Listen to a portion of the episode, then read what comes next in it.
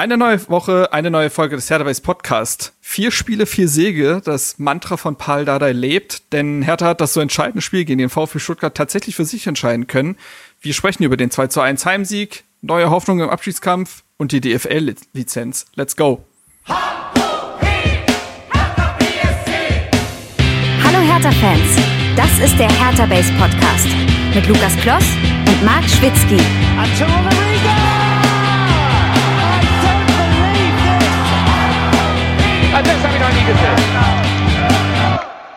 Und damit herzlich willkommen zum Hertha Base Podcast. Mein Name ist Marc Schwitzky. Ich bin heute mal wieder Ihr Pilot für diese Folge. Ähm, ja, und wir sind heute mal wieder zu dritt unterwegs, aber mit einem neuen Gesicht, das stelle ich gleich vor. Erstmal natürlich zum mittlerweile ja doch so kurz dabei und trotzdem schon zum Inventar gehörend. Grüß dich, Marco.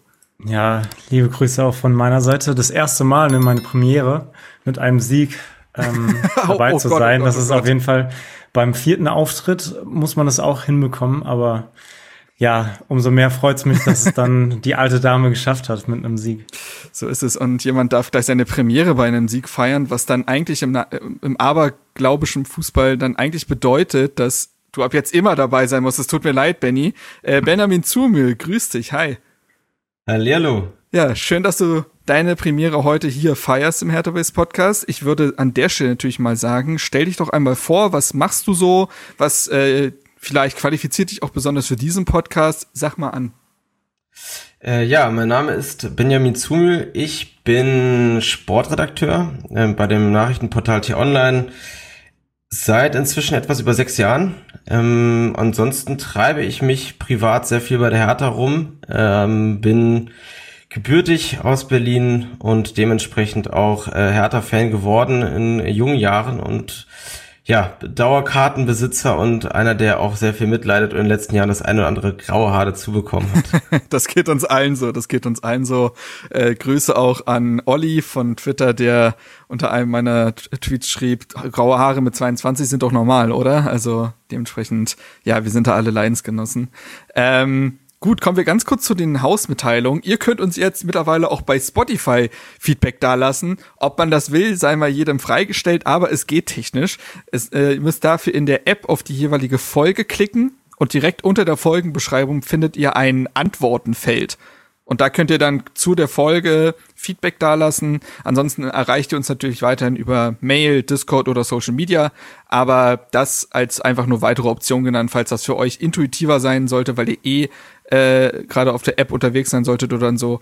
Ansonsten empfehle ich natürlich immer, so wie Lukas auch, benutzt Podcatcher. Also ihr müsst diese Folgen auch nicht über Spotify hören, wenn es für euch ähm, ja praktikabelsten ist, dann macht das, aber ansonsten könnt ihr auch Podcast-Apps benutzen. Die sind meistens auch noch mal ein bisschen mehr auf Podcast ausgelegt, äh, haben da ein paar bessere Features. Aber ja, das dazu. Gut. Und ich würde sagen, damit haben wir die Hausmitteilung abgehakt, denn wirkliche wirklich großes Feedback gab es nicht. Natürlich ist unter der letzten Episode auf YouTube ein bisschen, ja, sind die, ist die Kommentarspalte ein bisschen eskaliert bezüglich soll der Verein sich politisch äußern oder nicht? Dazu gibt es ja einen MV-Antrag, den hatten Misha und ich das letzte Mal besprochen und zwar relativ klar positioniert.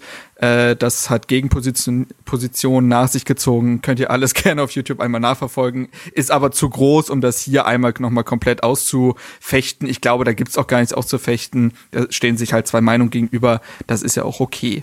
Gut, dann gehen wir in das nächste Politikum zu den Hertha News.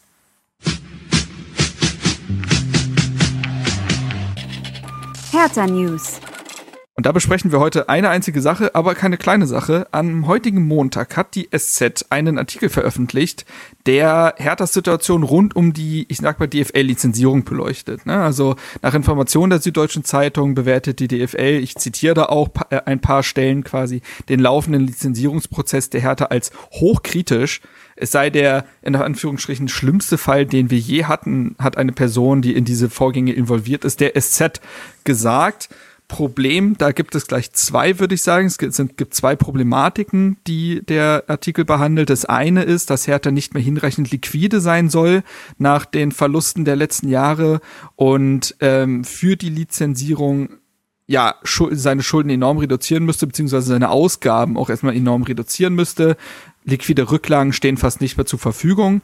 Die weitere Problematik, die in dem Artikel beleuchtet wird, ist, dass die DFL es angeblich sehr kritisch sieht, wie der Deal zwischen 777 und Hertha ganz genau ausformuliert ist, welche Befugnisse 777 innerhalb dieses Deals hat und dass das mit der 50 plus 1 Regelung kollidieren könnte.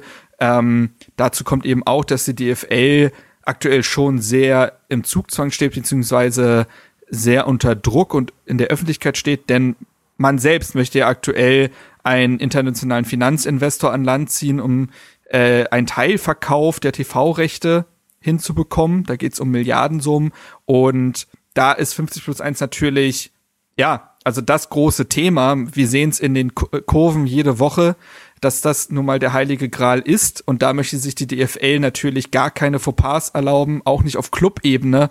Deswegen ist dieses ganze Thema 50 plus 1, 777 Investoren im Fußball noch heißer. Und das sind erstmal die beiden Grundproblematiken. Ich würde sagen, wir beschäftigen uns vielleicht erstmal mit dem finanziellen. Und da würde ich ähm, Benny einmal bitten, was machen wir denn jetzt aus der Kiste? Ist das für dich, ist das jetzt für dich noch groß neu? Hat das nochmal eine andere Dramatik? Ähm, wie bewertest du das, was in dem Artikel ähm, ja letztendlich geschildert wird? Äh, ich erinnere mich an das Heimspiel gegen Bremen zurück, wo ich auf dem Hinweg ähm, zum Spiel also Twitter durchgescrollt habe und da war ein Club nach dem anderen, der irgendwie so twitterte, dieses vorformulierte, wir haben von der DFL die Lizenzen für die erste und zweite mhm. Liga bekommen und äh, einen Club habe ich da vermisst und das war das war Hertha und hatte mich dann schon mit äh, so einem Freundeskreis ein bisschen hatten wir uns so ausgetauscht, was äh, dahinter stecken könnte und ich glaube, die DFL hatte da ja auch mitgeteilt, dass unter Auflagen allen Clubs irgendwie erstmal die Lizenz erteilt worden ist. Und dann dachte ich schon, mir fällt da ein Club ein, der auf jeden Fall Auflagen bekommen haben wird. Ja, die, ich finde schon, dass es eine gewisse neue Dramatik gibt, wenn man, also es gab ja Aussagen von Kai Bernstein, meine ich, der irgendwie sagte, die nächsten ein, zwei Saisons seien durchfinanziert. Ähm, ich meine, war das nicht sogar bei euch im Podcast? Ich meine, dass Tom Herrich es gesagt hatte. Oder, aber sein, ja, ja, diese Aussage wurde mal getätigt, ja.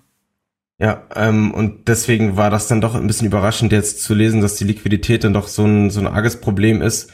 Dass aber natürlich die Lage für Hertha dramatisch ist, das wissen, glaube ich, äh, Fans und Mitarbeiter schon seit geraumer Zeit. Also ich glaube, es ist dann vor allem außerhalb Berlins ähm, in der Dramatik nochmal neu, weil ich glaube, viele das nicht so ganz einschätzen können, wie es wirklich ist. Ähm, ich meine, wenn man jetzt aus Berlin guckt, konnte man auch die Lage in Köln von ein paar Jahren so rund um mhm. Corona nicht so ganz einschätzen. Die Lage rund um Schalke war ja auch schon mal weitaus dramatischer. Bremen auch. Bremen auch, genau. Und das ist immer sehr schwer abzuschätzen. Aber klar, wenn dann in der Süddeutschen sowas steht, was dann überregional ist, plus ähm, mit diesen Zitaten von dieser anonymen Person, äh, gibt das dem Ganzen nochmal eine neue, neue Dramatik in der, in der Sicht. Und dann steht auf jeden Fall dem Sportdirektor Benny Weber da sehr viel Arbeit vor, äh, weil das natürlich auch einfach die Transferpolitik immens beeinflussen wird im kommenden Sommer, weil man eigentlich mehr oder weniger eigentlich kein Angebot ablehnen kann, sage ich jetzt mal, ähm, und nicht groß pokern kann. Zumal aus dem Artikel ja quasi hervorgeht, dass die DFL sich nicht mehr aus, also in den letzten Jahren hat man sich damit abspeisen lassen, vor allem von Ingo Schiller, dass man ja im Sommer so und so viel aus Transfereinnahmen einnehmen wird und dass das quasi die Bilanzen wieder in Balance bringen wird. Das ist die letzten Jahre aber ja fast immer ausgeblieben, weshalb die DFL mehr fordern wird als nur dieses Versprechen, ja, aber wir werden ja im Sommer diesen und jenen verkaufen und dadurch wird das schon passen, sondern das werden weitreichendere Auflagen sein. Ähm, ich glaube tatsächlich, dass ähm, es vielleicht gar nicht so klug war, das voneinander zu trennen, die beiden Themen mit äh, Triple Seven, denn am Ende des Tages hängt das miteinander zusammen. Also um das vielleicht einmal zu erklären, ich, der, der, der Weg ist nach wie vor jener, dass die DFL muss den Deal zwischen Triple Seven und Hertha gänzlich abnicken, sodass die Tranchen von Triple Seven gänzlich fließen können das wiederum würde die Lizenz sicherstellen. So, also die beiden Themen hängen dann doch zusammen. Also natürlich würde Hertha trotz der äh, trotz dessen, dass man die Lizenz erhält durch das 777 Investment natürlich trotzdem massive oder erhebliche wirtschaftliche Auflagen erhalten. Das, das, das steht außer Frage. Ähm, das sind aber auch fast schon Auflagen, wenn man das richtig versteht, die 777 selber an Hertha stellt, dass man sagt, wir investieren schon in euch, aber wir wollen, dass ihr eure Finanzen endlich in den Griff bekommt. Das ist ja anscheinend auch eine Auflage, die es innerhalb dieses Deals gibt. Und da kommen wir nämlich vielleicht auch zu dem nächsten Punkt. Ne, es hat ein Treffen gegeben zwischen der DFL und Hertha, wo wohl sehr kritische Fragen gestellt wurden zu dem 777-Deal und ob das mit 50 plus 1 so einhergeht und in dieses Modell passt. Ähm, Marco, wie, wie, be wie beurteilst du das? Beziehungsweise ähm, kannst du dir denn überhaupt vorstellen, dass nach all der langen Zeit, die 777 mit Hertha verhandelt hat und andersherum und mit einem Kai Bernstein an der Spitze, der aus der Fanszene kommt, der diesen heiligen Gral ja auch für genauso heilig hält, dass man sich da verpokert hat und am Ende von der DFL eingefangen wird und man sagen muss, nee, nee, nee, so funktioniert's nicht. Also das wäre auf jeden Fall eine astreine Katastrophe, wenn man darüber nachdenkt, dass 777 natürlich, die kommen ja da rein und sagen so, hey, wir wollen euch helfen, aber wie du schon gesagt hast, ihr müsst eure Finanzen in den Griff bekommen und die haben ja auch noch Spielraum, was sie verlangen können für das, was sie dann härter auch liefern mit der Liquidität. Ähm, das Problem an dem Ganzen ist ja auch, dass Bernstein, ich weiß nicht, wer alles äh, aus der Härte-Etage gesagt hat, dass, dass das wurde ja immer scharf widersprochen, dass da 777 nicht so viel Macht hat oder nicht so viel Einfluss insgesamt in dem Deal mit drinne steckt. Was dem Ganzen aber natürlich dann sollte das rauskommen in irgendeiner Weise, dass die DFL da mitbekommt, okay, das verstößt einfach gegen die 50 plus 1 Regel, wäre das meiner Meinung nach schon ein Bruch zwischen, zwischen der Außendarstellung und der Kommunikation zu den Fans und mhm. dem, was eigentlich im Hinterzimmer dann letztendlich geschehen ist. Das ist will ich mir gar nicht ausmalen. Also die, die Tragweite von dem Ganzen sollte es in irgendeiner Weise ähm, aufgedeckt werden, in Anführungszeichen, dass da mehr als nur das, was geäußert wurde, drinsteckt in dem Deal. Ist ja richtig. Zum einen, weil Kai Bernstein eben aus der Fanszene kommt, ne? Und das ja. ein Bruch auch mit seiner Persona wäre, irgendwo, die er in diesem Fußballzirkus hat. Und zum anderen damit, dass er ja stetig von Transparenz redet. Ne? Und es gab diese Pressekonferenz mit Triple Seven und ihm und Tom Herrich. Ähm, und was man, glaube ich, vorwerfen kann, bislang kommunikativ ist, dass sich der Deal auf dieser Pressekonferenz sehr viel sicherer angehört hat, als er anscheinend ist, wenn es jetzt immer noch darum geht, ob die DFL dem allen so zustimmt. Wenn da anscheinend immer noch geprüft wird, ist die Frage, ob man vorher diese Pressekonferenz einberufen sollte und quasi verkündet, dass jetzt eine neue äh, Zeitrechnung anfängt und all das. Ne? Also es war ja nicht so, dass man mit Triple Seven jetzt wieder auf Big City Club gemacht hat. Es würde einem doch viel mehr um die Ohren fliegen. Es war schon ein gewolltes Understatement. Und trotzdem hat man da ja eine neue Ära ausgerufen. Und das deckt sich dann vielleicht nicht mit dem, dass die DFL da immer noch ganz schöne Fragezeichen hat.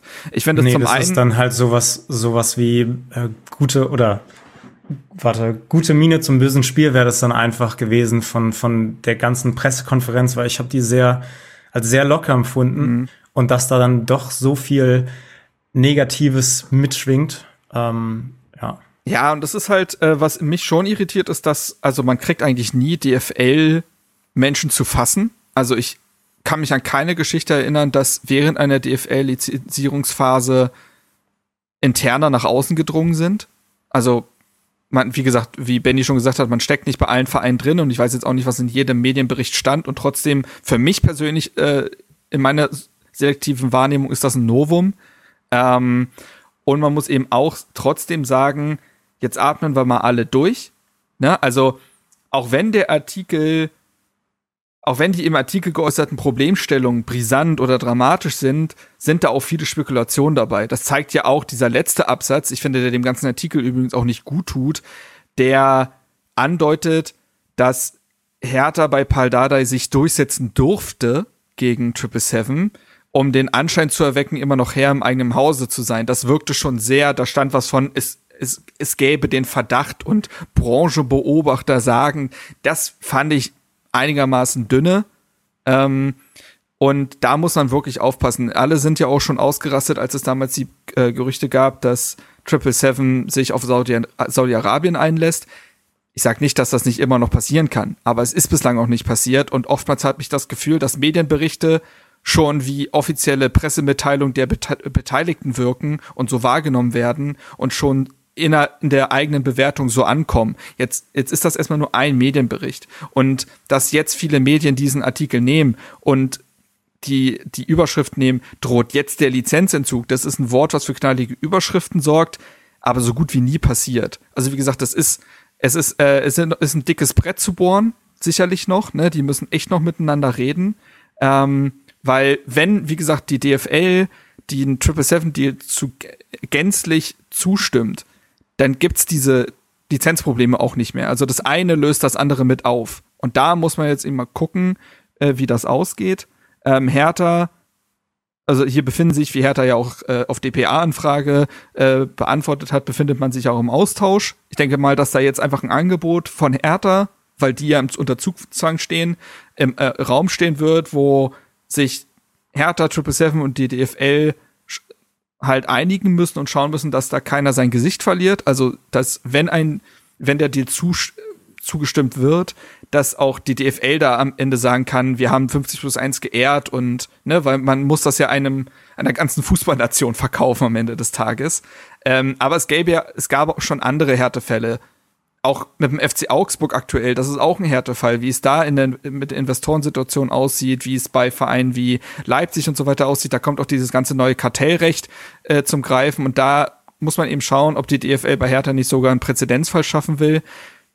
Muss man jetzt erstmal alles beobachten, aber es muss sich ja in den nächsten Tagen und Wochen ohnehin klären, weil ja die Lizenzierung bald dann auch fertiggestellt sein muss. Also es ist ja gar keine Sache mehr von Monaten.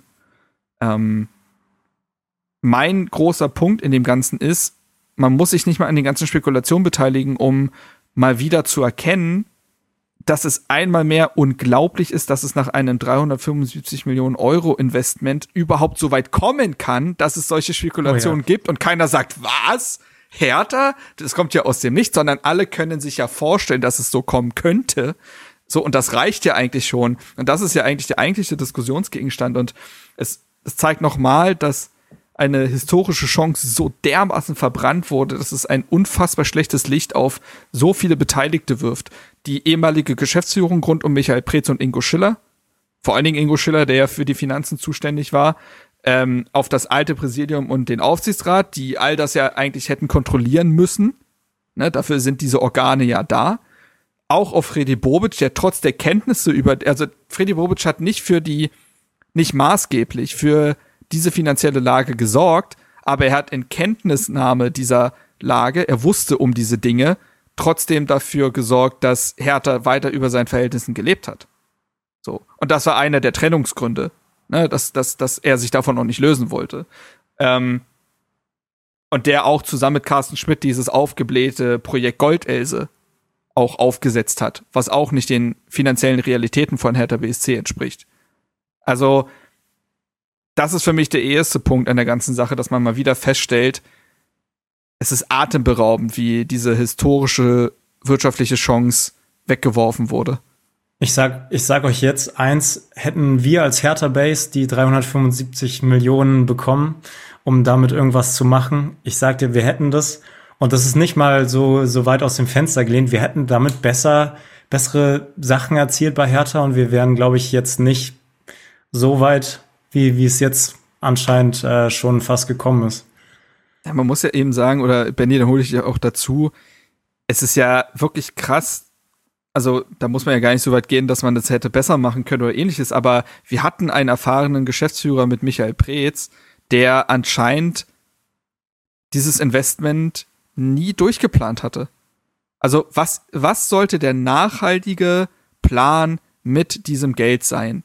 So, da gab es ja offensichtlich keinen. Und Ingo Schiller hat dahingehend auch nie auf die Bremse getreten und gesagt, ergibt das hier gerade so Sinn, wir blähen hier unsere Personalkosten auf ins Unendliche, aber sportlicher Erfolg ist eben in dieser Dimension nicht planbar. Da hätte es eigentlich jemand geben müssen, und Michael Preetz hat sich, hat ja sogar öffentlich mal gesagt, ich verstehe mich in dem Ganzen auch als Bremser. naja, ist ja nicht so wirklich passiert. Und daran hat Hertha bis heute zu knappen, dass diese Wette, wir bauen einen Kader, der auf Champions League Niveau Geld frisst, um in die Champions League zu kommen, das hat nicht funktioniert. Und da, damit steht der Verein jetzt sogar schlechter da als vor dem Investment. Und das ist Wahnsinn. Ich glaube auch einfach, dass ein Problem war, dass man durch diesen KKR-Deal, der davor war, oder KKA, mhm. ein Selbstbewusstsein im Zusammenarbeit mit Investoren ja. ähm, gewonnen hat, dass man dann sich selbst vielleicht einfach überschätzt hat, in dem, wie das dann, dass man sagt, gut, das mit, mit KKA ist ja gut gelaufen, mhm. die galten auch als Heuschrecke, wir haben das gut gelöst. Ähm, so war man ja, glaube ich, selber der Ansicht, man hat es ja als, als ziemlichen Erfolg betitelt. Und dann hast du jetzt einen neuen Investor. Und ich glaube, dann ist einfach im Ganzen, merkt man doch, dass man hat zwar diesen einen Fall mit KKA gehabt, aber die Erfahrung, war dann doch eine andere, weil KKA war eben ein gesichtsloser Körper so für die Öffentlichkeit. Da mhm. gab es jetzt keine Person, keine Frau, keine Mann, kein Mann an der Spitze, die oder der da jetzt irgendwie groß ähm, ja sich auch noch mit auf eine Pressekonferenz gesetzt hat. Das hatte man mit Lars Windhorst war das anders. Plus dann eben auch, dass man vielleicht auch ein Zeichen setzen wollte. Ähm, und ich finde das, die Ablösesummen sind das eine.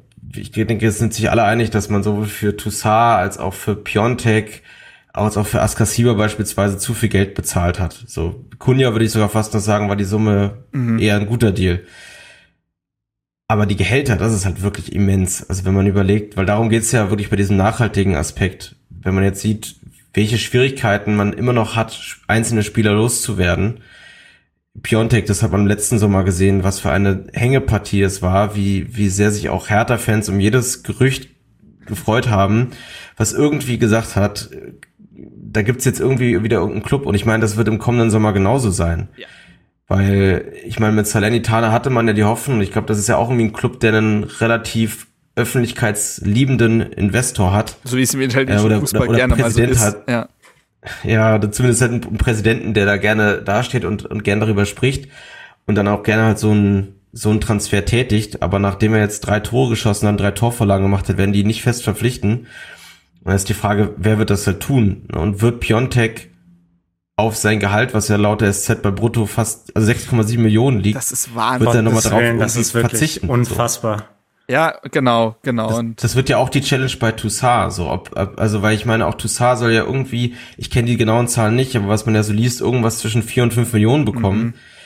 Auch für ihn, den, von dem sich wahrscheinlich die Hertha-Fans sehr ungern trennen werden, aber es wahrscheinlich müssen, muss man sich ja, also auch bei ihm muss man einen Club finden, der ihm persönlich ein Angebot macht, mit dem er einverstanden ist. Gleichzeitig hat man eigentlich keine Wahl. Man muss ihn verkaufen, weil er ist einer von zwei Spielern, für die man auf jeden Fall eine zweistellige Ablöse bekommen könnte. Richtig. Bei Toussaint kann man noch sagen, dass er zumindest mit Leistung auch auf sich aufmerksam gemacht hat in dieser Saison oder auch in den letzten ein, zwei Saisons. Ne? Das gilt für Piontek weniger. Also da gibt es vielleicht einen größeren Interessentenkreis und damit eine höhere Wahrscheinlichkeit, dass er einen Club findet, der ihn vielleicht auch sportlich so reizt, dass er sagt, das Gehalt werde ich eh nie wieder verdienen. Ähm, in die zweite Liga sollte es jetzt nicht gehen für mich. So, dann, dann manchmal findet man dann ja einen Deal. Aber nee, klar, du hast die Schwolos und so weiter, die Alderetes, die alle wiederkommen werden und bei denen man sich generell fragen muss, wie geht's da weiter und wie schnell schafft man es, diese Personalkosten, die ja einfach jedes Jahr dieses Loch im Portemonnaie größer äh, werden lassen, wie wird man die los? So, was immer gemein ist, wenn man da von Menschen spricht, aber wie wird man das finanzielle, äh, die finanzielle Bürde los? Äh, Benny, du bist ja auch der Mann für die Leihspieler-Updates.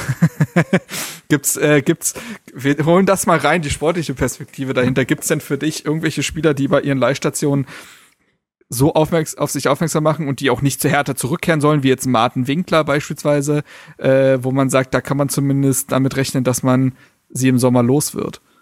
Was man so liest, ähm, ich habe jetzt noch kein Spiel davon gesehen, ich habe mir nur teilweise Highlights angeguckt. Also ich glaube, bei Askasiba wird man die Kaufoption, mhm. also da wird wohl die Kaufoption gezogen. Die soll ja irgendwo laut, ich glaube laut Springer bei irgendwie drei Millionen Euro liegen. Also ich glaube, damit kann man ganz gut rechnen. Ich weiß noch nicht ganz, wann man auch diese Kunja-Millionen bekommen wird. Das ist jetzt kein, äh, von Hertha verdienter Spieler, aber der ist ja äh, von Atletico an Wolverhampton verliehen mit Kaufpflicht. Und diese Kaufpflicht ist ja, glaube ich, schon durch. Und da soll ja Hertha auch irgendwie Anteile bekommen. Und die Summe war ja relativ hoch, also dass mhm. Wolverhampton gezahlt hat. Von daher wäre es auch interessant zu wissen, wo man noch, äh, also wann man da noch vielleicht noch die Millionen dann da bekommt oder ob man sie schon hat, das, das weiß ich nicht. Andere Leihspieler, ich glaube, Alderete hätte man an sich eine Chance. Nicht unbedingt, dass Getafe ihn kauft, aber dass er sich weiter im spanischen Markt mhm. empfohlen hat. Zumindest hat er bei Getafe ähm, ein paar ganz gute Spiele gemacht auch wenn der Club eher hinten drin steht, zählt er ja noch zu den, zu den besseren Spielern, hat sowohl unter dem früheren Trainer als auch unter dem neuen Trainer, mhm. jetzt seit zwei Wochen da ist, gespielt in verschiedenen Systemen, auf Viererkette, auf Fünferkette, trotz ziemlich großer Konkurrenz, also zumindest ist bei, bei Transfermarkt im Kader mangelt es nicht an Innenverteidigern. Ähm, ich glaube, der wäre auf jeden Fall auch noch eine Option. Piontek eher weniger, äh, also da sieht's äh, definitiv so aus. Seefolk hat, glaube ich, zehn Minuten gespielt für Hellas Verona. Auch den wird man eher nicht an, an, an seinen Leihclub ab, äh, ja, weiter abgeben können. Mauli da, da läuft's auch nicht gut. Ja, ist auch so ein, auch so ein Spieler, der wahrscheinlich eher zurückkehren wird, aber wo man vielleicht auch irgendwie hoffen kann, dass man einfach sagt, gut, irgendwie ablösefrei ein französischer Club mhm. im unteren Tabellendrittel der ersten Liga oder im oberen Tabellendrittel der zweiten Liga wird man die wahrscheinlich dann schon eher abgeben können. Ähnliches mit Seevolk. Ich weiß nicht, Groningen ist jetzt gerade abgestiegen oh. in, in die zweite Liga mhm. ähm, am Wochenende und da kam er ja her. Vielleicht ist das ja auch so der klassische Wohlfühlwechsel, wo er dann auch für ein geringeres Gehalt Ja sagt und er da verzichtet eben auf eine Ablöse. Ja, ähm, ich glaube, ja. das wird ja auch so ein Thema sein. Je früher, desto besser im Sommer. Gerade wenn man absteigen sollte, wo die Saison mal ein bisschen früher beginnt. Ja, das stimmt. Du brauchst früh, früh Planungssicherheit, um dann noch auf der anderen Seite, weil Hertha ist halt nicht in der Situation zu sagen, wir holen den Spieler vor sich selber schon mal, der andere wird schon noch gehen, sondern das, das geht ja nicht mehr auf. Du musst ja wirklich erstmal Spieler loswerden, um dann äh, andere Transfers realisieren zu können. Ähm, und es wird ja ein genereller Kaderumbruch im Sommer wieder anstehen, weil gefühlt zehn Verträge auslaufen weil andere Spieler nicht angekommen sind. Also ich glaube schon, dass Spieler wie Konga oder ähnliches äh, zumindest, dem wird man zumindest keine Scheine in den Weg legen, sagen wir es mal so. Also ich glaube schon, dass es da Spieler gibt. Und ich will auch nicht genau wissen, was die unter einem Freddy Bobic jetzt teilweise für Verträge haben. Also wenn, wenn das nur ansatzweise in die Richtung geht, wie die Mitarbeitenden, die er eingestellt hat, dann sind auch diese Spieler natürlich zu teuer für das, was Hertha eigentlich zahlen kann. Und das, was Hertha sportlich erreichen kann und will. Ähm, also ja, das wird, es wird lustig, wenn im Sommer wieder 35 Spieler auf dem Trainingsplatz stehen und man sich fragt, wie soll das irgendwie wieder zu lösen sein. Aber gut, ähm, besonders in der Zweigleisigkeit ist ja Planungssicherheit ohnehin noch viel wichtiger und da wird man gespannt sein dürfen. Aber um das äh, Segment hier einmal abzuschließen, ja, die Sachen, die in dem Artikel stehen, sind mitunter dramatisch und doch sollten wir jetzt einmal alle kurz abwarten und gucken. Ähm, es steht eine Mitgliederversammlung am 14. aus. Dort wird sich das Präsidium und die Geschäftsführung werden sich dort verantworten müssen, auch wenn da Dinge ja im Argen liegen, die sie gar nicht zu verantworten haben oder aber die sie jetzt halt, die jetzt in ihrem Verantwortungsbereich liegen. Das heißt, ähm, auch zum Triple Seven Deal, zum Bobic aus und so weiter, all diese Dinge, die ja passiert sind, nachdem es die letzte MV gegeben hat, und wo es noch keine öffentliche Aussprache mit den Mitgliedern gab. All das wird ja dann Thema sein. Man darf also auch gespannt sein, wie die Berichte der Geschäftsführung und vom Präsidium dann ähm, ausfallen werden. Und da wird, werden auch all diese Themen ähm, sicherlich eine Rolle spielen. Ich bin also gespannt, wie sich Tom Herrich, Kai Bernstein und Co. da präsentieren werden und wie äh, generell das Stimmungsbild auf der MV sein wird. Gut, dann würde ich sagen, kommen wir zu handfesten Sachen, nämlich zum Sportlichen und gehen rein in die Spielanalyse.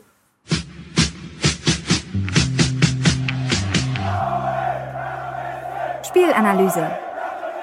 Am vergangenen Samstag hat Hertha BSC den VfB Stuttgart empfangen vor ja, über 60.000 Zuschauern.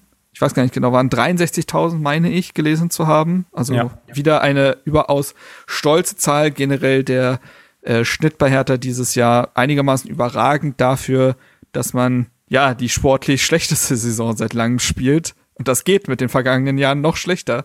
Äh, man mag es kaum glauben, aber ja, das ist schon beeindruckend und die letzten Ergebnisse haben dem auch keinen Abbruch getan, sondern jetzt auch gegen Stuttgart, sind alle hingepilgert. Es waren aber auch, glaube ich, 9000 Stuttgarter und Stuttgarterinnen da. Also das ist auch eine stolze Zahl für eine Mannschaft, die da aus dem Süden anreist. Hashtag Invasion. ähm,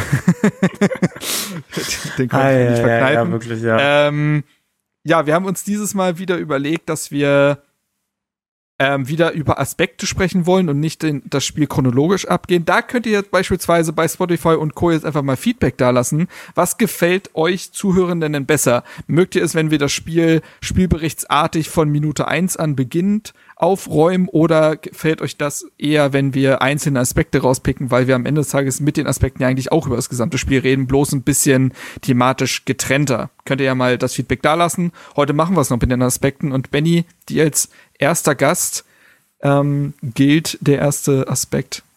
Ja, ich weiß nicht, wollen wir über das Taktische zum Beispiel einmal reden? Das wäre doch ein guter Fang Beginn. an, fahren. Dann, äh, also ich fand, äh, das, das war auch in der PK nach dem Spiel nochmal ganz interessant zu sehen, weil ähm, ich nicht weiß, ob sozusagen das, was Dade wollte, auch eigentlich das, was war, was Hoeneß wollte. Ähm, mhm. Dade sagte, man war ganz zufrieden damit, dass man Stuttgart vor allem in der ersten Hälfte in die Räume gelenkt hat, wo man sie haben wollte. Was ja bei Dade zumindest, wenn man an die Zeit mit Rainer Wittmeier zurückdenkt, immer auch war, man wollte den Gegner auf die Außen haben. Also genau. man wollte immer das Zentrum gut verteidigen. Das war immer etwas, was Rainer Wittmeier äh, rauf und runter gepredigt hat. Und der ja vor allem defensiv fürs, für die Einstellung der Mannschaft da zuständig war. Parallel hat äh, Sebastian Hoeneß aber auch gesagt, sie wollten auch über die äh, Außen kommen. Und das fand ich, ist ihnen ja auch äh, in dem Sinne, deswegen waren, glaube ich, die Matchpläne beider Mannschaften gar nicht so sehr, wie soll ich sagen, bis zu einem gewissen Teil haben die zueinander gepasst, so dass sozusagen beide das bekommen haben, was sie, was sie irgendwie wollten. Die Frage ist ja nur, was konnte man dann daraus ziehen? Und das hat dann Hertha äh, eigentlich ganz gut gelöst über, über weite Strecken, weil Stuttgart zwar viel eben auch über die Außen machen konnte, also vor allem eben über links, wie immer, Borna Sosa. Es war aber ganz interessant zu sehen, Sosa, der eben mehr über die Flanken kam, Wagnermann auf der rechten Seite, der mehr über seine Dynamik kam und ja. Dribbling und, und eins gegen eins Situationen. Und da fand ich, dass, ähm, also Sosa, ich glaube, 45 Prozent der Angriffe von Stuttgart gegenüber links stand bei, stand bei Discord, fühlte sich auch so an im mhm. Stadion. Und sie hatten eigentlich die Halbräume dann irgendwie versucht, mit Millionen Tomasch noch so zu besetzen. Das hat auf der, auf der einen Seite ganz gut funktioniert, äh, auf der anderen weniger. Also ich fand, zwar hat Stuttgart viel mehr über links gemacht, aber über rechts kam mehr Gefahr. Also ich habe zumindest immer das Gefühl gehabt, dass das, ähm, also Sosa oft abdrehen musste, dann nochmal zurückspielen. Er hat zwar viele Flanken geschlagen, aber auch die wurden eigentlich ganz gut wegverteidigt. Sobald aber Stuttgart mit Tempo über die rechte Seite Richtung Strafraum gezogen ist, wirkte es etwas gefährlicher, auch wenn dann das, das 1 zu 0 aus einer Flanke äh, von der linken Seite kam. Die aber, muss man auch sagen, dann auch, da ist halt Dodi nicht so ganz so konsequent in dem Anlaufverhalten. Äh, du meinst das 1-1, oder? Äh, ja, sorry, ja. genau, das 1-1. Ähm, wo er ihn ja so ein bisschen mit diesem Haken einfach etwas zu leicht ziehen lässt, plus dann halt im Zentrum irgendwie Richter nicht so ganz ähm, durchverteidigt und halt dann vergisst, einfach Wagner mal noch mitzuverteidigen, während Plattenhardt und Kempf da eine Übergabe gemacht hatten. Ich hatte ja, da so ein anderes Gefühl für die Szene. Ich hatte das Gefühl, okay. dass die äh, Herthas letzte Kette bei der Flanke auf Abseits spielen wollte. Also in dem Moment der Flanke sind Kempf und Oremovic rausgerückt, tatsächlich. Okay. Und Plattenhardt nicht. Und ich hatte das Gefühl, dass danach Plattenhardt, äh, Uremovic Plattenhardt äh, den Vorwurf macht, weil er so eine Geste mit der Hand macht, dass eigentlich alle mit nach vorne wollten in dem Moment der Flanke und Plattenhardt das nicht getan hat und dadurch die, die Abseitsfalle äh, nicht aufgegangen ist. Das ist, aber ja, war jetzt auch. Ja, das zum einen, das zum die, einen. Ich, ja. Sorry, ich, mir dann ja, ganz nee, kurz da, da ja. einzugehen. Äh, ich habe nur die Reaktion von Plattenhardt, weil der war der, der im Endeffekt, der diese, der im Strafraum dann noch der letzte Mann war. Ja, genau. Als in der Querpass auf Girassi kam. Und er hat dann ja relativ klar Richtung Richter geschrien. Ich meine, das nochmal so in der Zusammenfassung gesehen zu haben. Deswegen kann es dann auch einfach ein Missverständnis gewesen sein, äh, dass dann die einen auf Absetz gespielt haben, Plattenhardt dann nicht und dann gleichzeitig eben, also Richter, weil wer wäre sozusagen der gewesen, der auch noch für Wagnermann eingeteilt gewesen wäre, zumindest wenn man auf die Übergabe zwischen Kämpfen und mhm. Platten hat guckt. Und dann ist es da so ein bisschen, äh, vielleicht in der Kommunikation dann, dann, dann schief gegangen. Aber zum ja, praktischen äh, würde ich noch sagen wollen, das äh, stimmt durchaus, was du gesagt hast, ähm, dass Stuttgart ja auch auf die Außen wollte, aber was Stuttgart unter ähm, Sebastian Hoeneß vor allen Dingen macht es auf die Außen und dann versuchen wieder in die Mitte zu kommen, wo Mio und Thomas äh, sind, aber ja auch mal ein Endo oder ein Haraguchi, sogar manchmal ein Mafropanos, äh, der in dem Spiel auch gefehlt hat. Also man will dann nicht unbedingt die Flanke schlagen, sondern man will eigentlich äh, ähm, über die Außen den flachen Ball in die Mitte wieder bringen und so quasi alle Spielbereiche abdecken, um dort die Dribbler dann kurz vom Strafraum in, in Szene zu setzen Und das wiederum hat Hertha sehr gut verteidigt. Also das fand eigentlich gar nicht stand. Ich fand, ich fand, dass Thomas, der stand gefühlt gar nicht auf dem Feld. Äh, Mio hatte noch ein, zwei Abschlüsse, die ganz gut waren, aber Stuttgart musste, wenn sie auf dem Außen waren, konnten sie gar nicht den Ball nach innen schlagen, flach, sondern mussten eigentlich immer die Flanke spielen, was dazu geführt hat, dass zwar das eine Tor gefallen ist, das stimmt, und da gab es irgendeinen Absprachefehler auf jeden Fall, ähm, aber abseits dessen hat Stuttgart ist Stuttgart quasi nicht zwingend geworden in dem Spiel. Und man hat diese äh, Flanken sehr gut verteidigt bekommen. Allen voran natürlich auch einen äh, Uremovic, der ein sehr gutes Spiel gemacht hat. Also vielleicht sein bestes bislang für Hertha. War auch schon gegen Bayern ähm, mit der beste Spieler und hat es diesmal, also ich habe das Gefühl, dieser Dada-Stil liegt in Uremovic auch. Ne? Viele direkte Duelle, ein relativ tiefes Stehen, weil sonst wirkt Uremovic gerne mal überfordert, auch weil er einfach nicht der schnellste ist. Also du darfst Uremovic eigentlich nicht ins Laufduell schicken. Und in diesem System, in dieser Art, wie Hertha das taktisch ähm, interpretiert hat, das Verteidigen, hat Uremovic auch deutlich besser funktioniert. Und äh, das hat der ganzen Mannschaft, glaube ich, was gegeben, dass Hertha so tief verteidigt hat und dass du auch immer, Hertha hat sehr schnell, das war halt auch ein taktisches Mittel, also bleiben wir quasi auch noch in dem Segment. Ähm, Im Angriffssituation hat Hertha den Ball extrem schnell versucht, in die Spitze zu bringen und da auch sehr, sehr tief bis zu spielen, dass wenn dort der Ballverlust entsteht, Hertha sich danach auch noch super gut zurückziehen kann und neu sortieren kann. Also Hertha stand bei eigenen Angriffen eigentlich nie aufgerückt. Ne, was ja unter Sandro Schwarz eigentlich auch immer noch ein Thema war, ne, Gegenpressing-Momente initiieren und so weiter. Das ist jetzt unter Paldadei aktuell der Situation noch angemessen gar nicht der Fall, sondern man versucht dann trotzdem die Höhe zu halten und wie Paul Dada immer sagt, nicht weiter als 30 Meter vom eigenen Tor wegzustehen. Ne, das ist ja so auch mantraartig von ihm immer wieder ein Thema und dieses sehr weit nach vorne tragen der Bälle, um dort dann den Ball not vielleicht zu verlieren, aber sich dahinter wieder zu staffeln, das habe ich auch noch äh, relativ oft gesehen und hat halt eben dazu geführt, dass Hertha seltenst ausgekontert wurde von Stuttgart. Ja, ich finde auch, wir haben das sehr, sehr gut gemacht. Also die einzige Chance, die durch Stuttgart in der ersten Halbzeit war, war die von Gerassi, wo, wo von rechts Wagnermann ihn anspielt und da, das war ja dann in der Folge, glaube ich, abseits ähm, von von dem Nachschuss. Ich ah, der Nachschuss nicht, war abseits, genau, ja. Genau, der Nachschuss war abseits. Und ansonsten ist mir nur aufgefallen, dass wenn Stuttgart mal gefährlich geworden ist, lag das eigentlich an irgendwie Kleinigkeiten, kleine Fehler, die wir selber gemacht haben. Ich kann mich daran erinnern, als Endo diesen Weitschuss hatte, ähm, in der zweiten Halbzeit Jovetic und ähm, Serda sich da irgendwie in der Kommunikation nicht ganz einig wurden und dadurch das dann gefährlich wurde oder in der ersten Halbzeit, als Mio äh, den, den Ball rechts zwei Meter nach einer Ecke äh, vorbeigeschossen hat. Und das waren immer nur zweite Bälle oder irgendwie Absprachefehler, wodurch dann irgendwie Gefahr von, von Stuttgarts Seite auskam. Das hat mir auch sehr gut gefallen. Und was auch Dada in der Pressekonferenz nach dem Spiel gesagt hat, war wieder dieses äh, Mittelfeldpressing. Und das, das hat man auch ganz gut gesehen, dass wir situativ gepresst haben in der ersten Halbzeit. Also zweite Halbzeit, da kommen wir wahrscheinlich noch ja. zu, wie passiv wir waren. Aber in der ersten Halbzeit hat mir das echt gut gefallen, dass wir zwischen Pressing in den richtigen Momenten entschieden haben. Und es kam ja dann auch ein, zwei Mal dazu. Und da ist auch das 1 zu 0 gefallen, als wir ein bisschen mehr gepresst haben, der dann ja. ähm, zum Einwurf geschlagen wurde, ich glaube von Anton oder so. Und aus dieser Pressing-Situation ist dann die Ecke entstanden Richtig. und genau, und dann das 1 zu 0. Das hat mir auch gut gefallen, so von der Handschrift von Dardai. Ähm, ich würde tatsächlich dann noch ein Aspekt, äh, außer Benny, du hast noch was zum taktischen, sonst würde ich noch äh, was einen anderen Aspekt, der dazu passt, hinzufügen. Dann, dann mach ruhig. Okay, dann würde ich nämlich Marton auf der 6 erwähnen wollen. Ja, denn habe ich auch.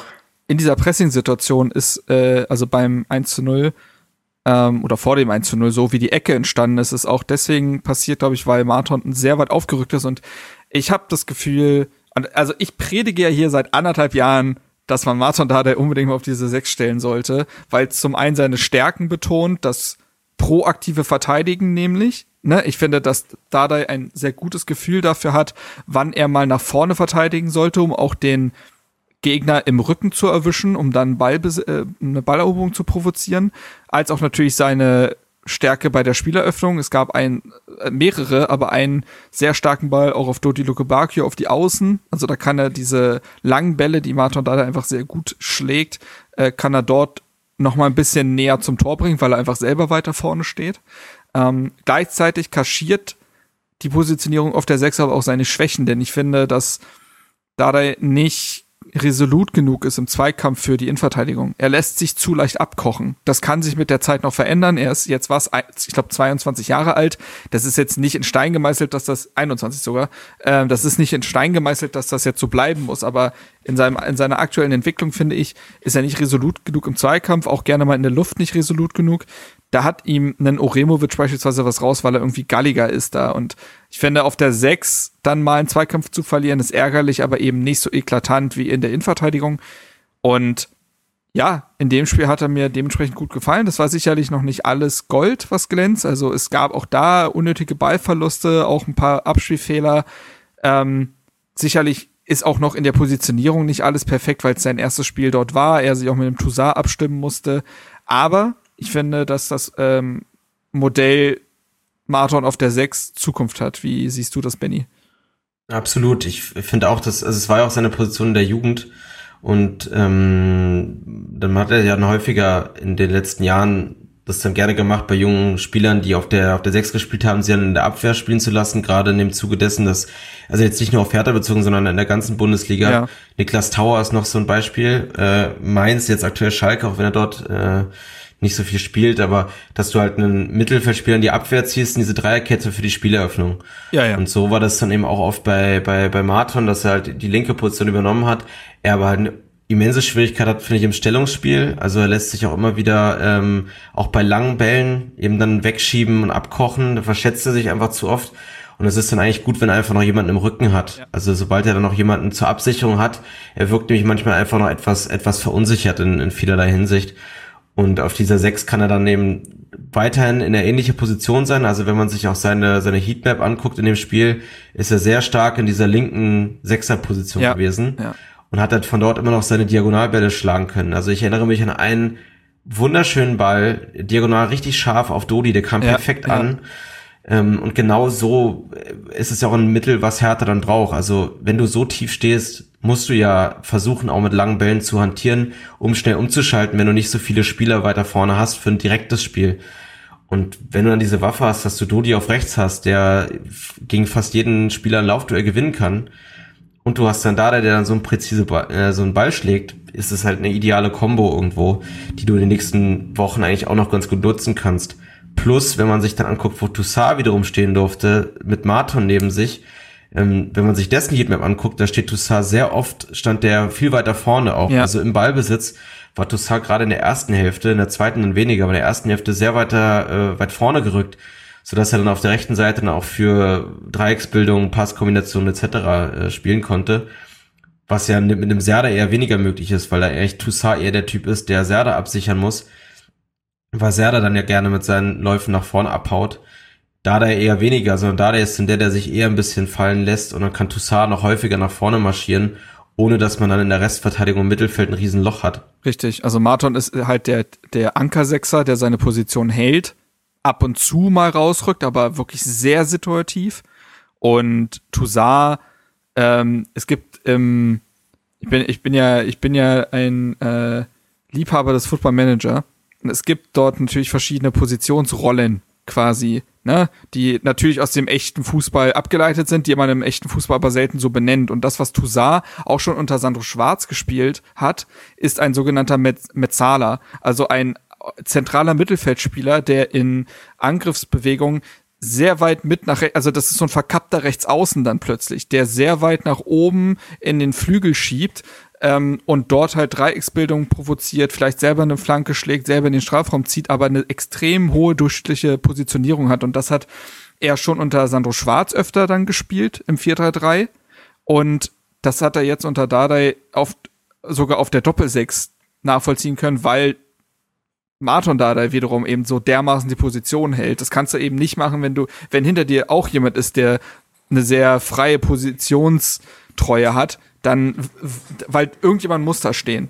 Und das geht mit einem Marathon gut und ich finde auch, dass sich das einigermaßen gefunden hat.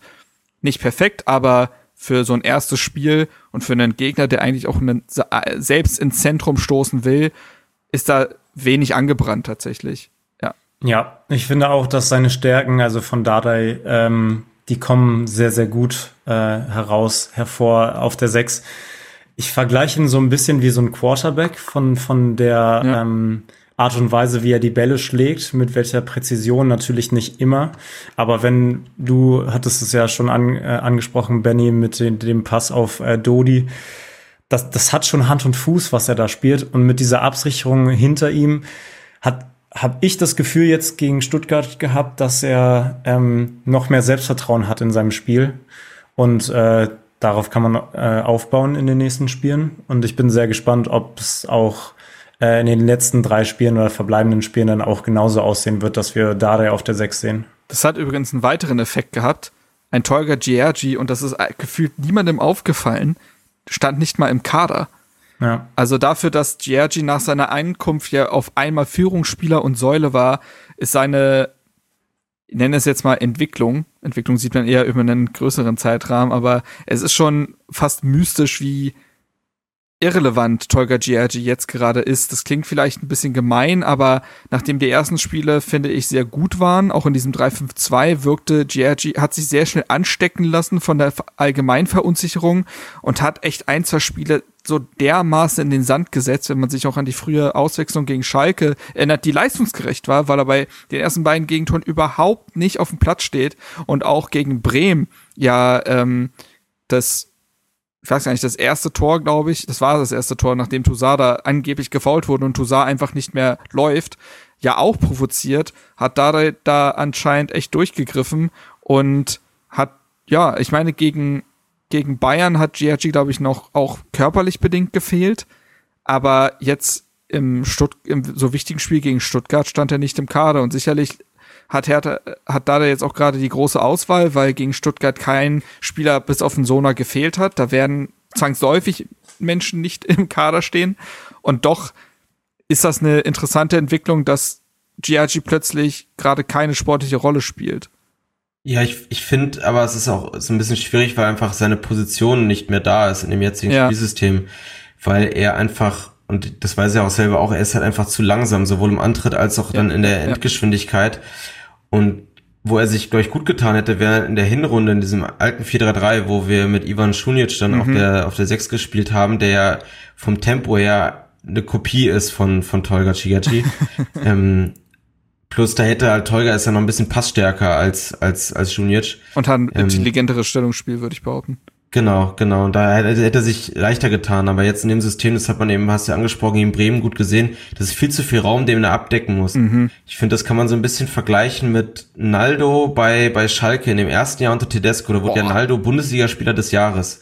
Weil er in der Dreier, der hat Schalke mit einer Dreierkette verteidigt ja. und er war der zentrale Innenverteidiger. Das heißt, er hatte nicht so viel Raum, den er abdecken muss, konnte nach vorne viel machen, hat aber noch zwei Spieler neben sich, die ja noch mehr Raum abgedeckt haben. Selbe ja mit Makoto Hasebe in Frankfurt eigentlich. Genau, und dann gab es aber im Jahr danach, hat dann in diesem Jahr, wo Austin Tedesco am Ende ge gescheitert ist, ähm, um es mal so auszudrücken, da hat dann halt teilweise eine Viererkette spielen müssen und das lief katastrophal, weil es einfach viel zu viel Platz war, er konnte äh, viel zu viel Raum, den er abdecken musste, viel zu oft es auf sein Tempo ankam und das konnte er gar nicht mehr gut verteidigen.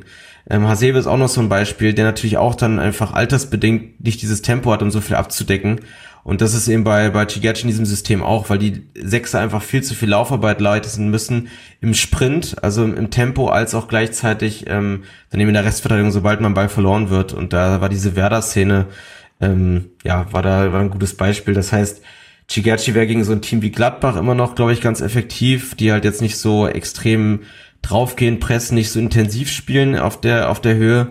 Aber sonst findest du in dem System, glaube ich, Schwierigkeiten, ihn, ihn einzusetzen, solange Tusada in dieser rechten defensiven Mittelfeldposition ist. Ähm, ja, deswegen so ein bisschen erwartungsgemäß. Wobei ja auch da der ihn auch nochmal nach der PK oder in der PK nach dem Spiel ja. ein bisschen hervorgehoben hat, ja. zusammen mit Pekarik und Prince, weil sie alle Führungsspieler seien, die nicht gespielt haben. Und das stimmt, aber trotzdem wichtig für die Atmosphäre sein und ja auch im Training vorangehen. Das stimmt, da ist, äh, ja. äh, wurde er positiv erwähnt und es, im Fußball geht schnell. Plötzlich fallen nochmal zwei Spieler aus und Giorgi muss spielen und äh, zeigt vielleicht nochmal was. Also ist ja nicht so, dass er jetzt raus wäre, aber es war zumindest interessant, dass er plötzlich aus dem gesamten Kader rotiert ist.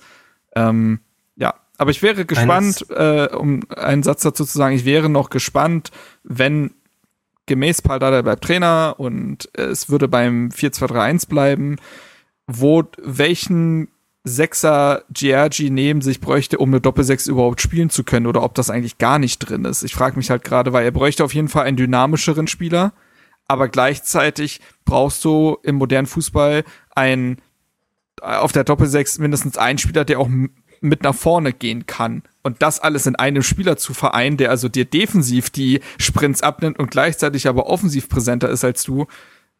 Also ein Golo Kante kriegt Hertha nicht. Ja, ich glaube, so, so ein 4-1-4-1 wäre ganz gut für ihn. Ähm, also in, in der Position sehe ich ihn auch mehr dann als alleiniger Sechser. Auch generell finde ich, dass äh, Giorgi auch so ein nochmal ein, was heißt eine Waffe ist, aber nochmal im Repertoire als Trainer wirklich gut ist, weil sowas hatten wir ja vorher nicht und deswegen war er auch in den ersten Spielen so wichtig für uns, ja. um mehr Sicherheit auszustrahlen, um eine gewisse Positionen einzunehmen, die wir vorher nicht hatten in unseren Spielen. Und das ist halt jetzt auch dann mal so, dass er dann auf der Tribüne ist in gewissen Spielen, wo Dada sich mit seinem Trainerteam Gedanken gemacht hat, okay, welche Position kann welcher Spieler besetzen, was kann in diesem Spiel passieren, wen brauchen wir vielleicht. Und wenn es dann mal ein Giagi trifft, dann ist es so, wenn, wenn man das gut kommuniziert und dem Spieler klar macht, so, hey, du bist nicht außen vor und du bist nicht auf dem Abstellgleis, dann, ich denke, dass es in einer funktionierenden Mannschaft, in einem funktionierenden System dann kein Problem sein sollte. Und das hat man ja dann auch von Dardai gehört, als er die hervorgehoben hat. Mhm. Ein Spieler, den ich jetzt, äh, um mal auf einen weiteren Aspekt ja. einzugehen, vielleicht in, de, in den Übergang mal mitnehmen. Ein Spieler, also was ja auch Chigachis Stärke oder ein, ein wichtiger Punkt war, den er fürs Hertha-Spiel mitgegeben hat, war seine Kommunikation auf dem Platz. Und da würde ich einmal Jovetic hervorheben wollen in dem Spiel, mhm.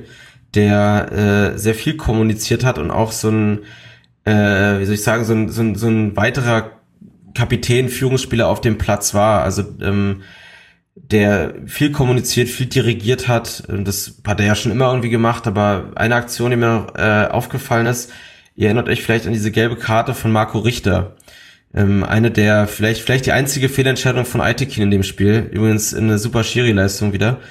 Ähm, Richter hat, also ich habe zumindest im Stadion dachte ich, es sei ein Foul.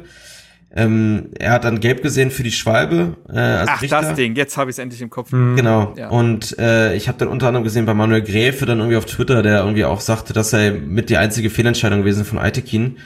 Ähm, und da regt sich halt Richter auch sehr lange drüber auf. Also es beschäftigt ihn sehr. Und dann ist Jovetic halt hingegangen, hat ihn sich gepackt, ihn aufgebaut und er ihn wieder losgeschickt. So im Sinne von, und jetzt arbeite weiter hier, los geht's. So. Und das ähm, sind eben genauso diese Aktionen, die halt so, ein, so eine Art Kapitän irgendwie ausmachen. Ja. Plus, dass Jovetic am Ende 90 Minuten gespielt hat, war sehr überraschend. Auch ähm, notwendig, sagte Dada, aufgrund ja. des Spielverlaufs und wie man gewechselt hat oder wechseln musste, das war eigentlich nicht geplant und hoffen wir mal, dass die Wade jetzt hält. Und er ist nach Toussaint derjenige, der die meisten Kilometer gelaufen ist. Das ist aber Krass. bei ihm oft so. Wenn er spielt, dann reißt er dir, dir gerne mal die zwölf Kilometer ab. Das ist schon Wahnsinn. Mhm. Und äh, Jovetic ist tatsächlich ein spannender Spieler in der Partie. Das war ja auch der einzige für mich, der gegen Schalke so richtig funktioniert hatte, ähm, der sich da nicht hat beirren lassen es ist wie Dada sagt, ein fitter Jovetic ist nah an der Weltklasse dran. Es ist ja einfach so. Aber ein fitter Jovetic, ein dauerfitter Jovetic würde auch nicht bei Hertha spielen. Also nee, es ist, nee. äh, es ist äh, schwierig. Du kriegst nicht beides in dem Fall.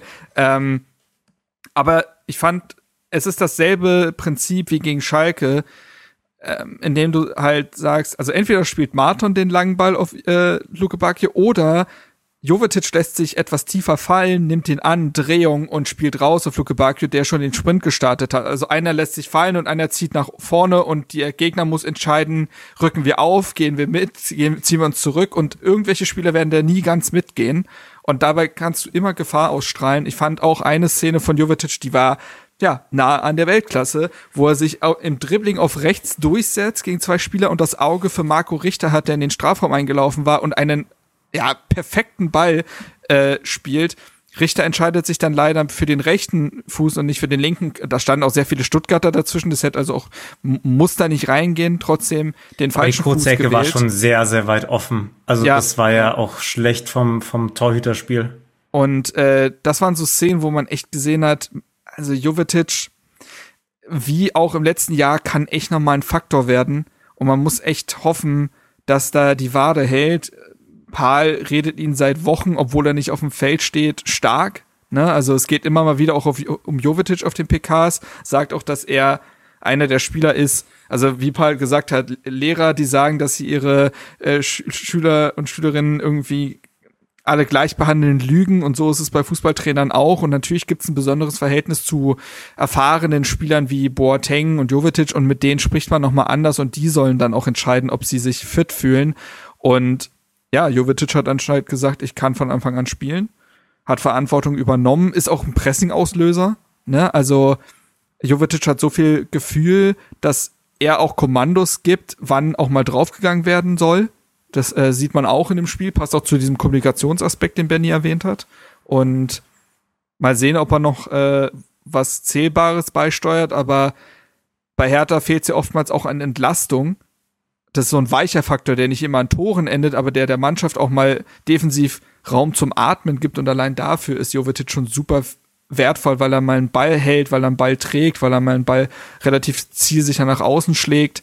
Ähm, also ja, einer der vielen Puzzleteile, die aktuell wichtig sein könnten. Ja, ich, ich kann mich noch dran erinnern, als wir hier saßen und darüber gesprochen hatten, dass der Vertrag ja nicht verlängert wird und wir dann doch irgendwie waren, ja, okay, der wird wahrscheinlich eh keine Rolle mehr spielen oder vielleicht wird er noch so wichtig, dass er das entscheidende Tor für den Klassenerhalt schießen wird.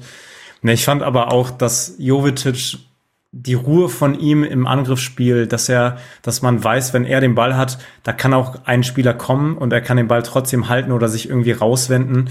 Und wie du auch schon gesagt hattest, Marc, mit der Chance von Richter, aber auch die Chance von Toussaint äh, in der ersten Halbzeit, die ah, ja. von der Flanke von äh, Jovicic entstanden ist. Und dann auch noch mal die eine Chance von Dodi in der zweiten Halbzeit, als Dodi ähm, den, den äh, an der Seite links vorbeigeschwänzt hat. hat. Ja, genau. Das, das war auch ein Ball von Jovetic. Also so ein gefühlt ähnlich, also ich würde es jetzt nicht auf eine Ebene stellen, ähm, Dardai und äh, Jovetic vom Passspiel her, aber schon sehr ähnlich, bloß dass Jovetic nochmal offensiv nochmal die Akzente setzen kann. Und das sind halt Faktoren, die braucht man in einem Spiel.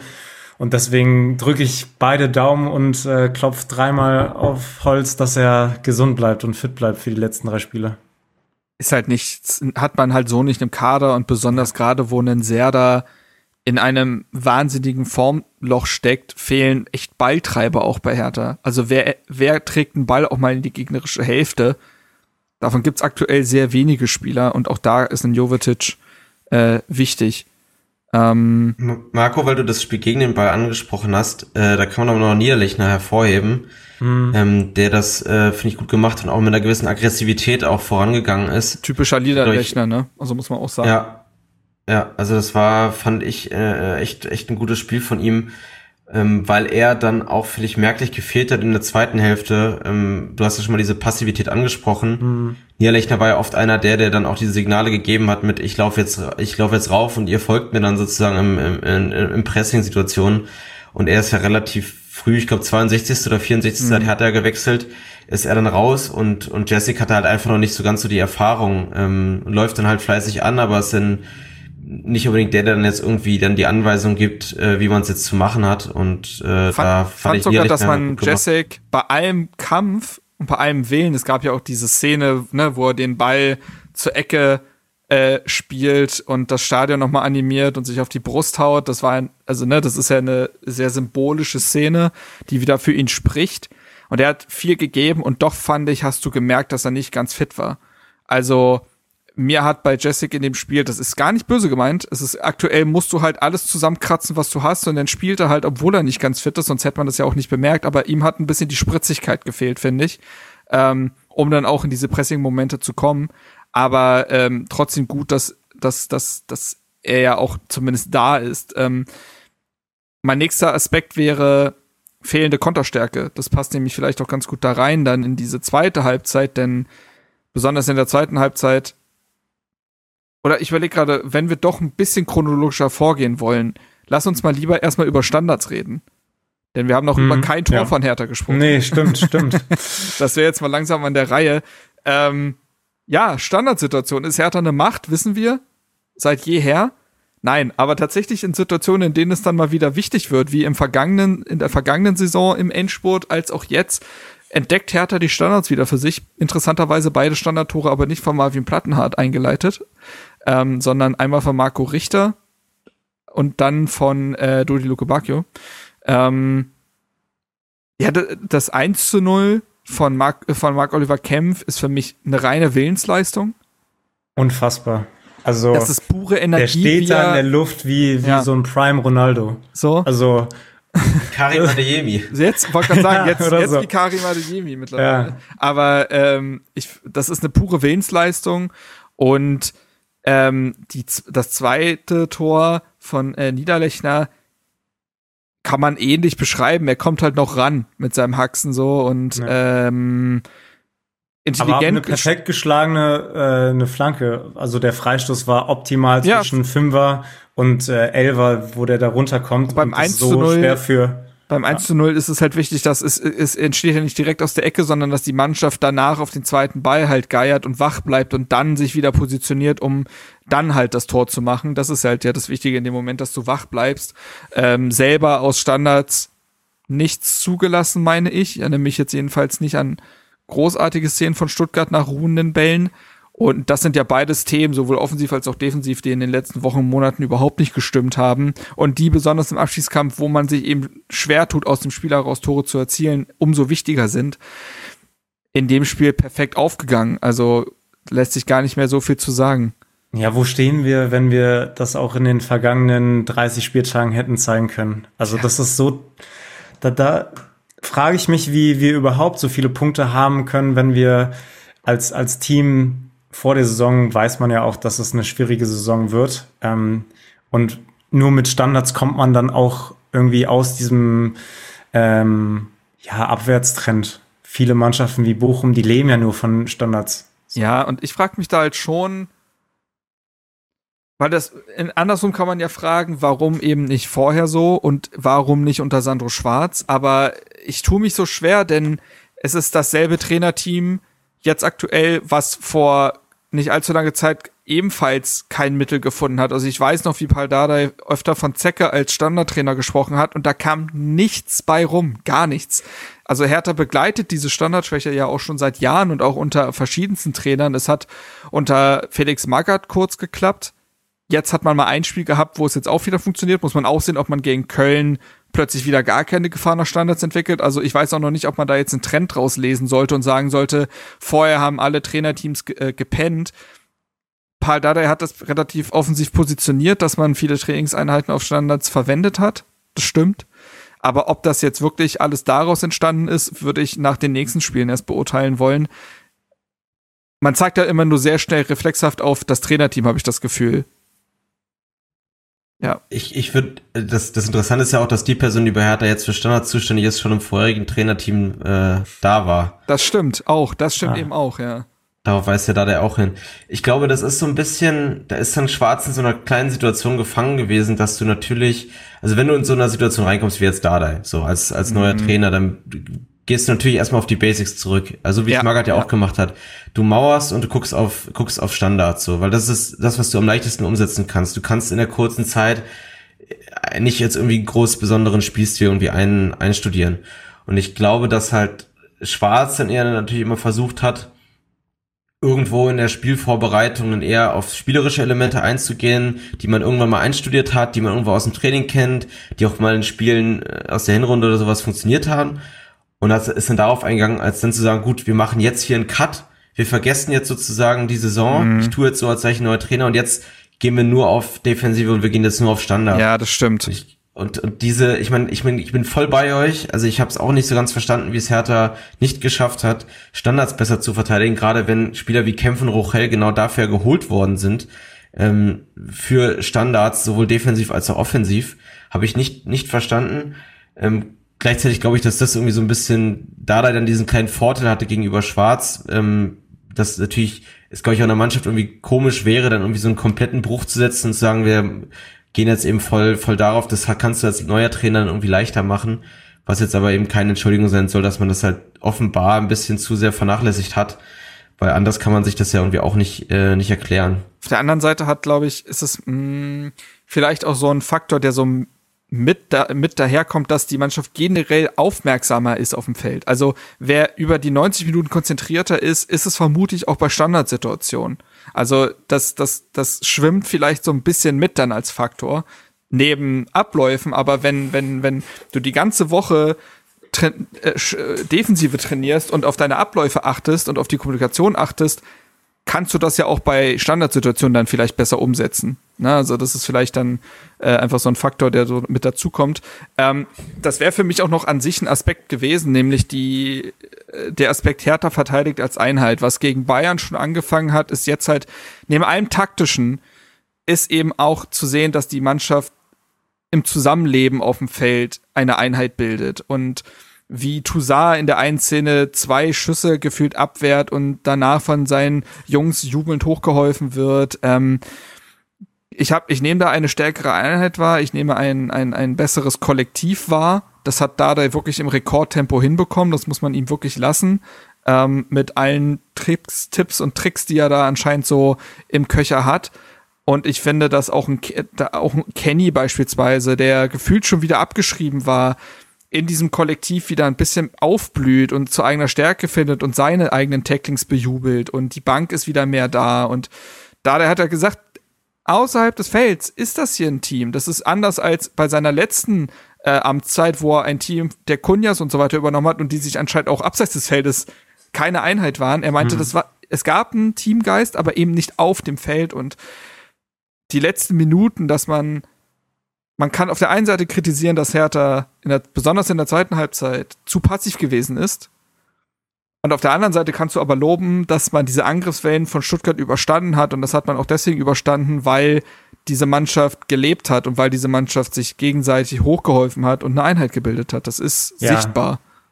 Das sehe ich auch. Das war auch für mich eigentlich einer der Aspekte, und zwar dieses Aufopfern für den anderen dieses Zerreißen für Hertha BSC, was die Fans, also was die Ultras mit dem Zerreißt euch für Hertha BSC vor dem Bremen-Spiel ja auch eigentlich sehen wollten, dass es jetzt kommt, ist natürlich einerseits traurig, auf der anderen Seite ist es so krass, wie man sich um 180 Grad drehen kann. Also wenn ich nur daran denke, wie man äh, nach dem Freistoß, der von Uremovic äh, ausgelöst wurde mit seinem Handspiel ja. ähm, und er den Ball dann mit dem Kopf ablockt und äh, Christensen und Kenny irgendwie zu ihm gehen und ihm irgendwie feiern oder Kenny, der sich für Tackles feiern lässt oder auch dieser Jubel nach dem 1 zu 0, wie alle euphorisiert da, also wäre das wirklich eine Mannschaft, die für jeden jeden Meter macht für den anderen. Endlich geht da irgendwie das, das Fanherz irgendwie nochmal, macht einen Sprung und man, man sieht einfach eine Mannschaft und das hat mir tatsächlich ein, zwei Gänsehautmomente gebracht in dem Spiel, dass ich wirklich so gesehen habe, okay, da sind Spieler, denen, denen ist der Verein nicht egal, dass das Team an sich steht und wir haben da welche, die, die füreinander da sind und kämpfen. Und das ist ja auch ein Aspekt beim Fußball. Man, man steht zu elf auf dem Platz, um zu elf zu gewinnen. Und das hat man in dem Spiel, finde ich, sehr, sehr gut gesehen. Und das war man nimmt halt einfach auch, schön anzusehen. Man nimmt halt eben auch dem Herr Hertaner Paul Dardai ab, Spieler für das Spiel auszuwählen, denen das wichtig ist. Ja. Ne? Also man hat es ja an dem Uschonic, das war ein sehr, ne, also hat er ein Exempel statuiert aber man glaubt eben, dass ein Dardai, der diese Situation kennt, der weiß, was das den Leuten bedeutet, eine Mannschaft auf, Feld, auf das Feld schickt, denen das auch was bedeutet. Und dass da eben keiner Larifari rumrennt. Und ich würde da auch sagen, da gibt es aktuell keinen, der das Larifari nimmt. So. Nee, wir waren auch sehr griffig einfach. Das hat man ja in Uremovic gesehen, dass der wirklich in den Zweikämpfen wie ein Magnet am Abwehrspieler hing. Und da äh, geführt. Ich weiß nicht, ähm, ob jemand von euch die Zweikampfquote von ihm hat, aber die war geführt, ja, die war geführt sehr, sehr hoch. Und nicht nur geführt, sondern das hat man auch gesehen, dass er da, dass die ganze Mannschaft, die Abwehr stabiler stand, seit auch jetzt dem Spiel in, in München. Ähm, aber dass diese Griffigkeit einfach da war, dass man in die Zweikämpfe überhaupt kam, um sie zu gewinnen. Und ja, das, das hat man echt gut hinbekommen im Spiel. Ich würde auch dann aber nochmal ergänzen, dass ich aber bei den Abwehrduos, sage ich jetzt mal, ich habe es jetzt mal gebildet, rechte Seite und linke Seite, nochmal einen kleinen Unterschied machen würde. Ja. Ich fand das Duo Kenny Oremovic auf der rechten Seite wirklich gut. Ähm, individuell habt ihr ja schon über beide gesprochen, gehe ich voll mit. Also ich fand auch Kenny hat ein wirklich gutes Spiel gemacht. Er hat sich einmal kolossal verschätzt bei einem langen Ball ähm, in der zweiten Hälfte. Da kam ein langer, hoher Diagonalball und er, hat ihn völlig unterschätzt und ist mhm. unter den durchgesprungen. Äh, aus der Szene ist da nichts geworden. Ähm, aber sonst war das wirklich ein, ein gutes Spiel. Ich fand Kämpfe und Plattenhardt auf der anderen Seite äh, etwas schwächer. Ähm, ja. Und das liegt auch dann teilweise wieder an der, an den also ich meine, das, das, wir haben ja über das Gegentor gesprochen, was ja auch eine Kommunikation dann in der Abwehr ist. Wenn dann Kempf und äh, offenbar Uremovic, wie du gesagt hast, wie du es beobachtet hast, mit, äh, Marc, dann auf Absatz gehen, Platten hat aber nicht, ähm, dann hast du ja da auch wieder so eine Kommunikationsdifferenz, sage ich jetzt mal. Äh, plus Kenny ist, glaube ich, 800 Meter mehr gelaufen als Plattenhardt auf der, auf der Seite, was ja dann auch für eine für einen gewissen Einsatz auch nach vorne steht. Also er hat sich auch wieder viel bemüht zu überlaufen, ähm, es zumindest anzubieten. Und ich fand einfach Kenny Durimic ein bisschen konsequenter im, Verteidigen, ein bisschen, bisschen stabiler. Ich hatte eher mehr Sorgen, eben wenn der VfB über Wagnermann über rechts ja. kam. Ja, diese ähm, Dynamik, diese Wucht kann Plattenhardt nicht matchen und die kann Plattenhardt immer seltener matchen. Also ich finde auch, dass ihm da einfach mittlerweile was fehlt, dass er für einen Außenverteidiger eigenartig statisch ist und die Probleme, also ich finde, dass Plattenhardt schon seit Jahren Probleme damit hatte, Vertikalpässe richtig einzuschätzen das war auch gegen, boah, das war gegen Bayern auch der Fall. Ähm, beim Coman-Tor. Ähm, da ist er auch nicht gut positioniert. Das ist, das, und wenn du dann aber nicht mehr auch die Schnelligkeit hast, um das eventuell zu korrigieren, ne, also ein Davis ist jetzt ein Be extremes Beispiel, aber ein Alfonso Davis verschätzt sich und hat dann das Tempo, aber diese Situation nochmal noch mal reinzukommen, das hat Plattenhardt nicht mehr. Und ja, das ist dann tatsächlich schwierig. Und äh, ja, Kempf, gut, der musste dann ja auch raus in der knapp 60. Minute, hat sich nicht wohlgefühlt nach einem Kopftreffer. Scheint aber so zu sein, dass er genauso wie Marton da, der auch ein paar muskuläre Probleme hatte, dann aber gegen Köln spielen wird. Ähm, Frage ist, verändert man was daran oder nicht? Ich würde jetzt wahrscheinlich sagen, never change a winning system so, das ist passt, aber ich verstehe schon das Problem. Ich meine auch individuell wollte ich jetzt Kempf gar nichts absprechen. Also Kempf mhm. hat ein wirklich gutes Spiel gemacht, nur halt in dieser, in der Zusammenarbeit mit Plattenhardt, wer geht wann wie wohin, wer sichert wie ab, fand ich einfach die, sind sie gegenüber der anderen Seite mit Kenny und Derimovic ein bisschen Geh abgefallen. Ähm, plus, ähm, dann, äh, was dann bei den Einwechslungen, wenn man da nochmal irgendwie draufgehen will, Stuttgart hat ja äh, dann auch, also wir haben ja schon über das äh, Zentrum von Stuttgart gesprochen, das ist irgendwie ein bisschen schwierig, sie es schwieriger hatten, auch ohne Karasor, der war ja gelb gesperrt so dass Endo ja auch eine Linie weiter hinten spielen musste. Haraguchi hatte keinen guten Tag und dann hat ähm, hat ja Hönes in der, ich glaube 56 Minuten hat er dann Führig reingebracht, ja. der auch nochmal in der erste über links kommt und er hat ja äh, Sosa auch nicht rausgenommen oder so. Das heißt, der hat, wollte ja dann bewusst nochmal mehr über diese Seite gehen, wo ich finde, dass dann Dada ganz gut reagiert hat, indem er dann acht Minuten später, 64. oder 6 Minuten später, 62. dann Mittelstädt eingewechselt hat, mhm. der natürlich nach vorne hin, ähm, wenn wir gerade über die gescheiterten Konter sprechen, einige Fehler gemacht hat. Ja. Äh, defensiv, aber äh, wirklich auch ein gutes Spiel gemacht hat. Ähm, gerade wenn man dann vergleicht, dass er dann auch für Luke Bacchio kam, der diese Doppelungen defensiv, also Kenny so zu unterstützen, das hätte er nicht geschafft. So, der hätte woanders seine Qualitäten gehabt, ähm, aber da hat Mittelstädt, finde ich, sehr gut unterstützt. Also die beiden haben sich da gut ergänzt. Und da hat da der ganz gut drauf reagiert, weil von Fürich war in dem Spiel nichts zu sehen. Ähm, sowohl auch auf der anderen Seite Silas, der in der Pause für Tomasch kam, glaube ich, auch mhm. nichts wirklich gebracht hat. Also da fand ich die Wechsel in dem Sinne ganz gut. Plus er hat ja dann, um das Tempo aber im Spiel zu halten, der deswegen ja dann einen Gang kam gebracht für Niederlechner. Ichuke kam ja auch noch. Genau, der kam dann später auch noch. Ähm, und das fand ich auf jeden Fall einen ganz guten Schachzug rein aus defensiver Sicht ich verstehe, was da der meint, wenn er sagt, dass er die erste Hälfte besser fand als die zweite, einfach weil man in der ersten Hälfte sich selber sehr viele gute Chancen rausgespielt hat. In der zweiten hatte man kaum noch gute Chancen.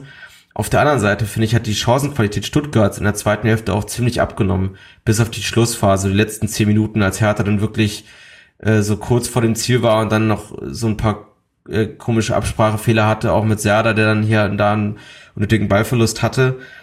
Ähm, und das lag, finde ich, auch an den Wechseln. Also ich finde gerade Mittelstädt eben hat defensiv gut mit abgesichert hat er gut unterstützt und äh, Rochel, diese Viertelstunde, die er da noch gespielt hat, war dann auch kein Unsicherheitsfaktor, was ja manchmal ja. sein kann, wenn du äh, einen Innenverteidiger auswechselst. Ich finde, das kommt halt damit, dass Dada, glaube ich, seinen Spielern gerade sehr einfache, klare Aufträge gibt.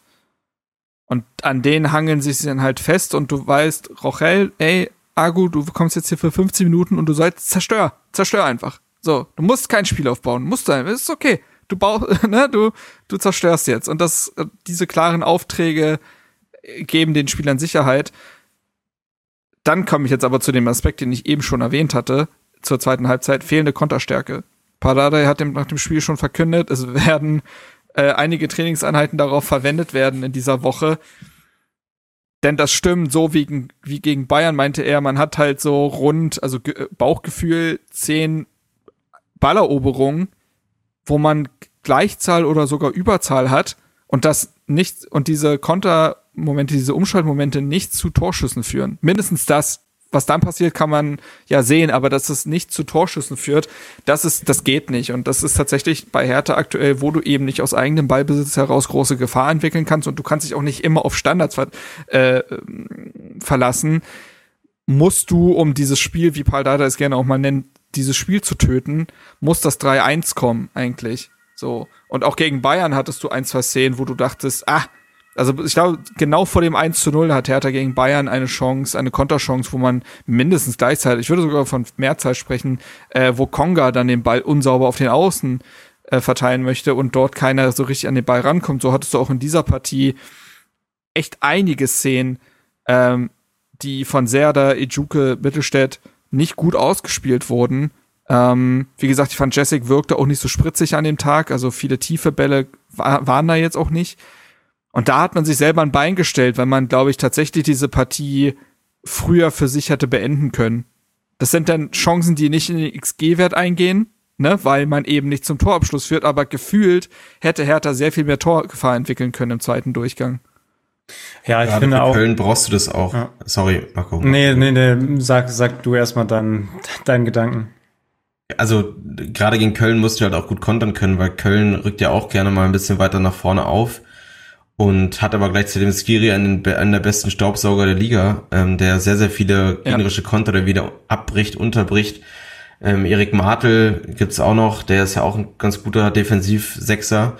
Und genau da musst du dann ja ansetzen, weil du in Köln natürlich, also ich meine, Hertha war schon gegen Stuttgart jetzt sehr defensiv, aber in Köln wirst du auch mindestens genauso defensiv sein, wirst du aber eben auch deine Räume bekommen, weil auch Köln ja gerne mal ein bisschen riskanter aufrückt. Ja. Und genau dann musst du das halt auch gut äh, ausspielen, weil gegen Köln wird es auf Intensität ankommen. Gegen Köln wird es auf, äh, eben auch auf Tempo ankommen im Konterspiel und um auch auf die Flankenverteidigung. Das heißt, so ein paar Punkte, die du jetzt gegen Stuttgart hattest, eben Flankenverteidigung musst gegen Köln machen und eben Konter. Ähm, das heißt, dieses Training, was da angekündigt hat diese Woche, wird auch gleich schon beim nächsten Gegner eine größere Rolle spielen, während es dann vielleicht die Woche danach gegen Bochum eine kleinere Rolle spielt. Aber jetzt in Köln musst du einfach ähm, die Sachen besser ausspielen. Ja. ja, ich finde auch der Plan, was, äh, was man gesehen hat, dass wir uns natürlich in der zweiten Halbzeit ein bisschen fallen gelassen haben, um, um Stuttgart kommen zu lassen, um dann halt die Konter auszuspielen, fand ich das Passive ein bisschen zu passiv um das so auszudrücken. Also ich finde, wir haben uns zwei, okay, nicht zwei, aber so fünf bis zehn Meter ein bisschen zu weit nach hinten gezogen. Ähm, ich, ich finde, dass wir, dass man, wenn du den Ball hast, dann kann kein Tor für den Gegner passieren. Ähm, wir, wir, haben ja Stuttgart den Ball geschenkt. Sag das bei Hertha nicht so einfach. Das kann auch, das kann auch im Hertha-Ball ja, passieren. Kann, das stimmt, das stimmt. Ähm, nee, aber ich finde, dass, dass man gesehen hat, dass äh, Mittelstädt, ähm, Jessic und äh, das war ja dann noch Richter, glaube ich. Und dann später Ejuke. Da war kein Plan zu sehen bei den Kontern. Also man hat nicht die Laufwege gesehen. Gar keine um, gute Nein, man hat weder Kommunikation gesehen noch irgendwelche Laufwege, die wirklich angeboten wurden von anderen Spiel, also von den Spielern. Ich weiß noch, die eine Szene, das war dann mal, wo vier, fünf Pässe ankamen beim Konter und Mittelstädt dann auf Höhe des 16ers in die Mitte den Ball gespielt hat. Aber Jessic tief gehen wollte und die Juke sich irgendwie ein bisschen an den zweiten Pfosten orientiert hat und wir den Ball dann hergeschenkt haben, wo dann nichts passiert ist. Und das kann einem sehr, sehr schnell um die Ohren fliegen, wenn du diese Passivität in der zweiten Halbzeit dir anschaust und dann noch ähm, die zum Glück nicht Hochkaräter von Stuttgart. Ähm, aber wenn da so ein Ball von Endo oder von Wagnermann, äh, der ja auch dann auf die kurze Ecke, wo Christen sind, den Ball noch abfangen kann oder halten kann, ähm, wenn der reingeht, dann guckt man halt blöd aus der Wäsche und macht sich halt alles kaputt, was man mit der Abwehrstabilität aufgebaut hat oder generell mit dem Spiel in der ersten Halbzeit. Und deswegen, äh, Benny sehe ich auch, also gegen, gegen Köln muss es auf jeden Fall anders äh, geschehen, weil man sich auch nicht darauf verlassen kann, zwei Standardtore zu schießen. Und wenn man die Möglichkeit hat, äh, über einen Dodi oder so, der dann hoffentlich dann auch mal so einen Ian Robben macht und den dann in die in den Giebel schlänzt, ähm, das wäre das wäre doch was Schönes. Tore aus dem Spiel von Dodi Luke Bacchio ist jetzt meckern auf hohem Niveau äh, aus härter Sicht zuletzt auch eher eine Seltenheit gewesen. Es waren dann oftmals die Elfmeter, die er reingemacht hat, aus dem Spiel heraus. Gar nicht so viele Tore zuletzt gemacht. Habt ihr noch Aspekte direkt zum Spiel? Ich habe nämlich noch einen Aspekt, der sich eher auf, auf das danach quasi bezieht, wenn ich das so formulieren kann. Mm, also ich hätte einfach, nee, ich hätte das Einzige, was wir aber auch so ein bisschen angerissen haben, Dadais Handschrift, ob man die so gesehen hat, ob das würde ich. Ja, das Spiel ist, glaub, was man auch in den nächsten drei Spielen sehen wird. Ja, also ich habe das Gefühl, dass wir das passiv schon beantwortet haben mit der Art und ja. Weise, wie Hertha verteidigt hat, wie man steht, wo man die Gegner hinlenken wollte. Ähm, dann würde ich nämlich noch den Aspekt anbringen, nichts ist gewonnen.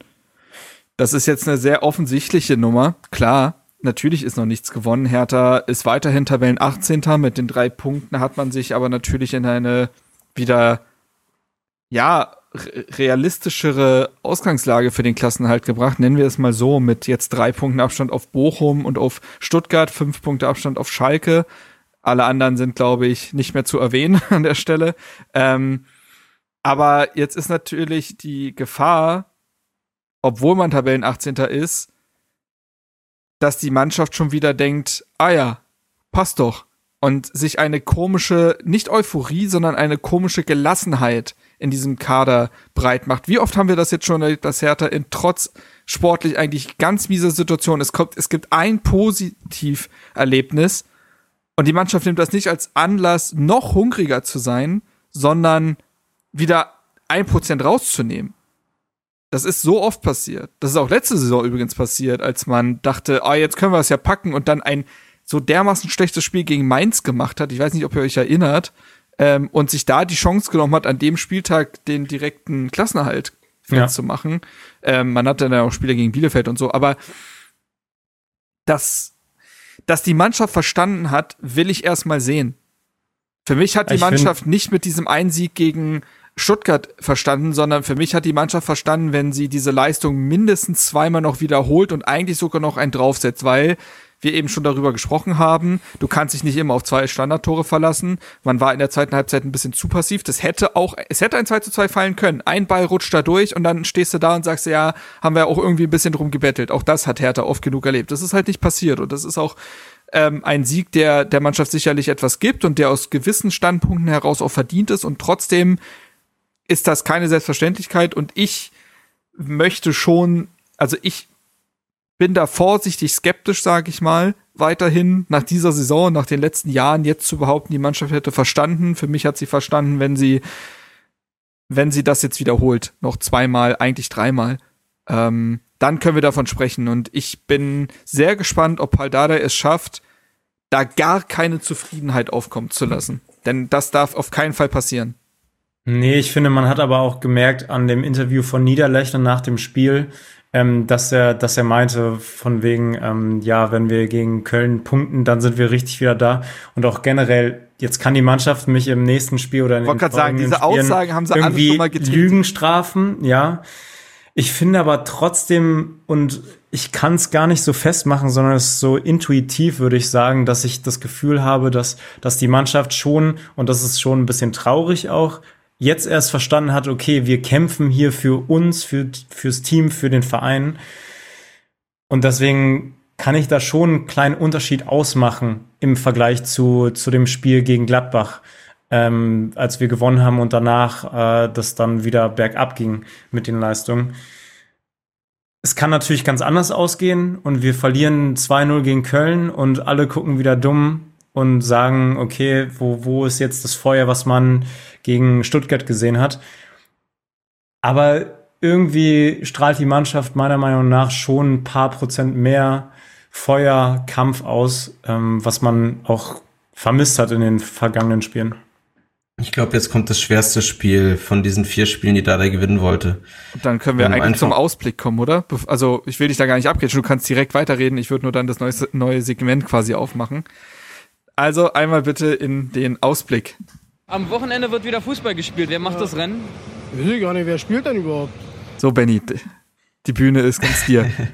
ich wollte, ich wollte im Endeffekt echt nur direkt, in, äh, indirekt recht geben. Also ich glaube auch, dass du, ich meine, wir haben dieses Spiel, diese, so ein Spiel wie heute mit so einer, äh, so ein Spiel wie heute, so ein Spiel wie gegen Stuttgart, haben wir in dieser Saison schon oft gesehen, dass es eben auch, also wir hätten uns alle vorstellen können, wie Stuttgart noch ein 2-2 macht und man denkt sich, na super, so. Also ich erinnere mich an das Freiburg-Spiel zurück. An ähm, ganz das, viele das, der Hinrunde, das, das, ja. das Heimspiel, äh, wo auch dieses Ausgleichstor so völlig unnötig aus dem Nichts fällt, so, ähm, diesem abgefälschten Schuss und so weiter. Ähm, und genauso hätte es hier auch passieren können. Deswegen würde ich auch die Leistung äh, einzelner Spieler eben wirklich hervorheben. Uremovic, Kenny, Jovetic, Toussaint, wir haben über ein, äh, einige gesprochen, aber eben auch im Verbund war es, wie ihr gesagt habt, ein bisschen, ein bisschen passiv und es hätte immer noch einer irgendwie reinrutschen können und dann bist du wieder neu unter Druck. Und jetzt gegen Köln kommst du, glaube ich, in das, in das schwerste Spiel, einfach was die ganzen Rahmenbedingungen angeht. Das ist ein Flutlichtspiel in Köln. Ähm, für Köln ist es das vorletzte Heimspiel, bevor sie mal gegen die Bayern spielen. Ähm, die haben jetzt gegen, gegen Leverkusen in Leverkusen gewonnen, so ein kleines Derby. Die sind, äh, was ja auch so aufgrund dieser Spielverlegung, mit der Köln nicht so glücklich war, so eine kleine besondere ähm, Note gegeben hat. Die sind jetzt richtig motiviert. Äh, Und David Selke, Selke ist jetzt umso motivierter. Ähm, oh Junge, das, das wird was, ey. Das ja, und was. du hast, und es wird halt einfach in dem Sinne ein absoluter Charaktertest, weil wir im Flutlichtspiel in Köln ist nicht angenehm. Köln ist äh, spielt unglaublich intensiv, also die werden äh, durchgängig halt anlaufen und die haben jetzt ja auch schon letzten Freitag gespielt. Das heißt, die haben eigentlich den normalen Rhythmus. Nicht, dass man jetzt irgendwie sagt, gut, wenn sie jetzt auf, von Sonntag auf Freitag geswitcht werden, dann kannst du halt manchmal sagen, so ja, das ist, ähm, äh, da kannst du vielleicht hoffen, dass die hier und da einen Ticken müde sind, einzelne Spieler, aber nee, die können da jetzt halt äh, die volle Kapelle abfeuern. Und da wird's für Hertha äh, sehr, sehr schwierig sein, dem Druck der Stimmung allem äh, standzuhalten. Und bin gespannt, wie sie es dann schaffen, weil ich meine, dann wird's wieder eben viel über, über Flankenverteidigung gehen. Bei, bei Köln kommt viel über die rechte Seite, also jetzt auch das äh, eine Tor gegen Leverkusens Kopfballtor von Selke kam dann wieder eine Keinsflanke von rechts. Ja, ja. Das heißt, äh, da wird dann auch äh, Plattenhardt sehr gefordert sein, da die eine oder andere Flanke zu unterbinden. Kamen nicht beide sogar über rechts? Ja, das andere Tor von, von Jan Thielmann, ja, ja. ah, ja. Vorlagengeber. Und Benno Schmitz schlägt ja auch gerne mal eine Flanke. Äh, Kölsche Cafu, wie sie ihn ja nennen. Kölsche Cafu, ist so. ähm, ähm. Ja, Wahnsinn. Aber äh, ja, tatsächlich, ich frage mich halt schon, auf der einen Seite könntest du ja auch sagen, Spannungsabfall Köln, die sind, die haben mit dem Spiel den Klassenerhalt geschafft. Man hat ja schon gesehen, dass nach dem Spiel was abgefallen ist und doch traue ich einer Steffen Baumgart-Mannschaft zu, dass denen das völlig egal ist und die das nächste Spiel ex exakt genauso angehen. Und die jetzt eher, also ich glaube eher, dass Steffen Baumgart jetzt auf die Tabelle gezeigt hat und gesagt hat, Jungs, ein Punkt hinter Gladbach, das ist ja ein Derby, lass mal vor den landen. Und dass, da, dass so aus sowas jetzt plötzlich eine Motivation gezogen wird. Also ich glaube auch, dass die, dass die heiß sein werden, einfach weil sie weiter Bundesliga spielen können. Ähm, und dass Davy Selke musste eh nicht anzünden. Ne? Das ist ja eine menschliche Fackel. Der ist einfach immer da unterwegs. Da habe ich auch ein bisschen Angst vor, ehrlich zu sein. Davy Selke gegen Hertha, das weiß ich nicht. Ach, die das, alten Arbeitskollegen, die wissen ganz genau, geht. wie Davy spielt. Ja, ja.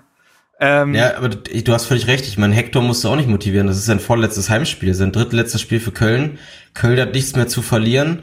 Ähm, ich meine, ich dachte auch, das, was du jetzt gesagt hast, dachte ich auch vor dem Spiel von Köln gegen Stuttgart letztes Jahr am 34. Spieltag. Eine Baumgart-Mannschaft musst du nicht irgendwie groß motivieren und dann war, waren die gegen Stuttgart völlig überfordert. Auf der anderen Seite hatten sie da was zu verlieren. Die haben ja damals noch um Europa League, Conference League, mhm. die haben ja noch Hoffnung gehabt auf Platz 6. Ähm, jetzt haben sie nichts zu verlieren. Das heißt, sie können frei aufspielen und für die zählt ja auch jeder Platz rein finanziell. Ich wollte gerade sagen, ähm, das Köln ist auch noch ein Aspekt, ja. Köln ist ja finanziell auch noch sehr, sehr angeschlagen. Ähm, und die freuen sich über jeden Platz, den sie noch nach vorne springen können. Von daher gebe ich dir recht. Also ich glaube, man kann da nicht irgendwie aus Schützen, äh, auf, auf Schützenhilfe aus Köln hoffen. Wie sind nee, denn der ich würde aber trotzdem. Ja, sorry, Marco, sprich. Ich würde trotzdem nicht irgendwie Köln so hochhypen. Also Köln ist jetzt auch keine Übermacht. Also nee, die, nee, nee, nee. Man, die haben ja auch eine Durchstrecke gehabt von wie viel Spielen? Sieben, acht Spielen? Ähm, bevor sie dann wieder gepunktet haben und sich dann irgendwie aus dem Tabellenkeller, aus dem, äh, ich weiß gar nicht, ab dem 27. Spieltag haben die wieder angefangen, Fußball zu spielen. Und davor war es ja auch so, dass wir hätten Köln auch noch irgendwie, ähm, ich glaube, das war beim Hoffenheim-Spiel, hätten wir Köln wieder mit reinziehen können. Und davor war, war Baumgart auch Trainer und hat die auch motiviert und da ging es um alles. Also ja, das kann natürlich so sein und ich, ich sehe auch, dass äh, Baumgart da ein anderer Trainer ist als weiß nicht, Glasner oder so, der, der dann noch mehr Motivation ausstrahlt und noch mehr Wille. Ob das dann die Mannschaft so umsetzen kann, ist die andere Sache. Ich würd, aber man darf anders, da jetzt nicht. Ich würde es anders formulieren. Nein, der 1. FC Köln ist keine Übermacht, aber jede Mannschaft ist für Hertha BSC eine Übermacht, wenn Hertha BSC nicht an 100 Prozent herankommt. Dann steckt dann auch Köln. So. Ist einfach so. Also du wirst, du wirst auf das Stuttgart-Spiel nochmal eine Schippe draufpacken müssen, um gegen Köln gewinnen zu können in Köln. Bin ich mir ziemlich sicher. So. Ähm, gucken wir uns vielleicht den gesamten Spieltag an, denn wie gesagt, irgendwann ist, gilt dieses Gebot nicht mehr nur noch auf sich zu schauen. Irgendwann ist man auch abhängig davon, was die anderen machen. In dem Fall ist es so, dass der VfB Stuttgart am Sonntag gegen Bayer Leverkusen spielt. Das ist insofern natürlich gut, als dass es für Bayer Leverkusen echt um was geht. Ne? Also erstmal zum einen wollen sie, glaube ich, diese Köln-Niederlage vergessen machen. Das ist wiegt ganz schwer. Und zum anderen geht's für die um Europa.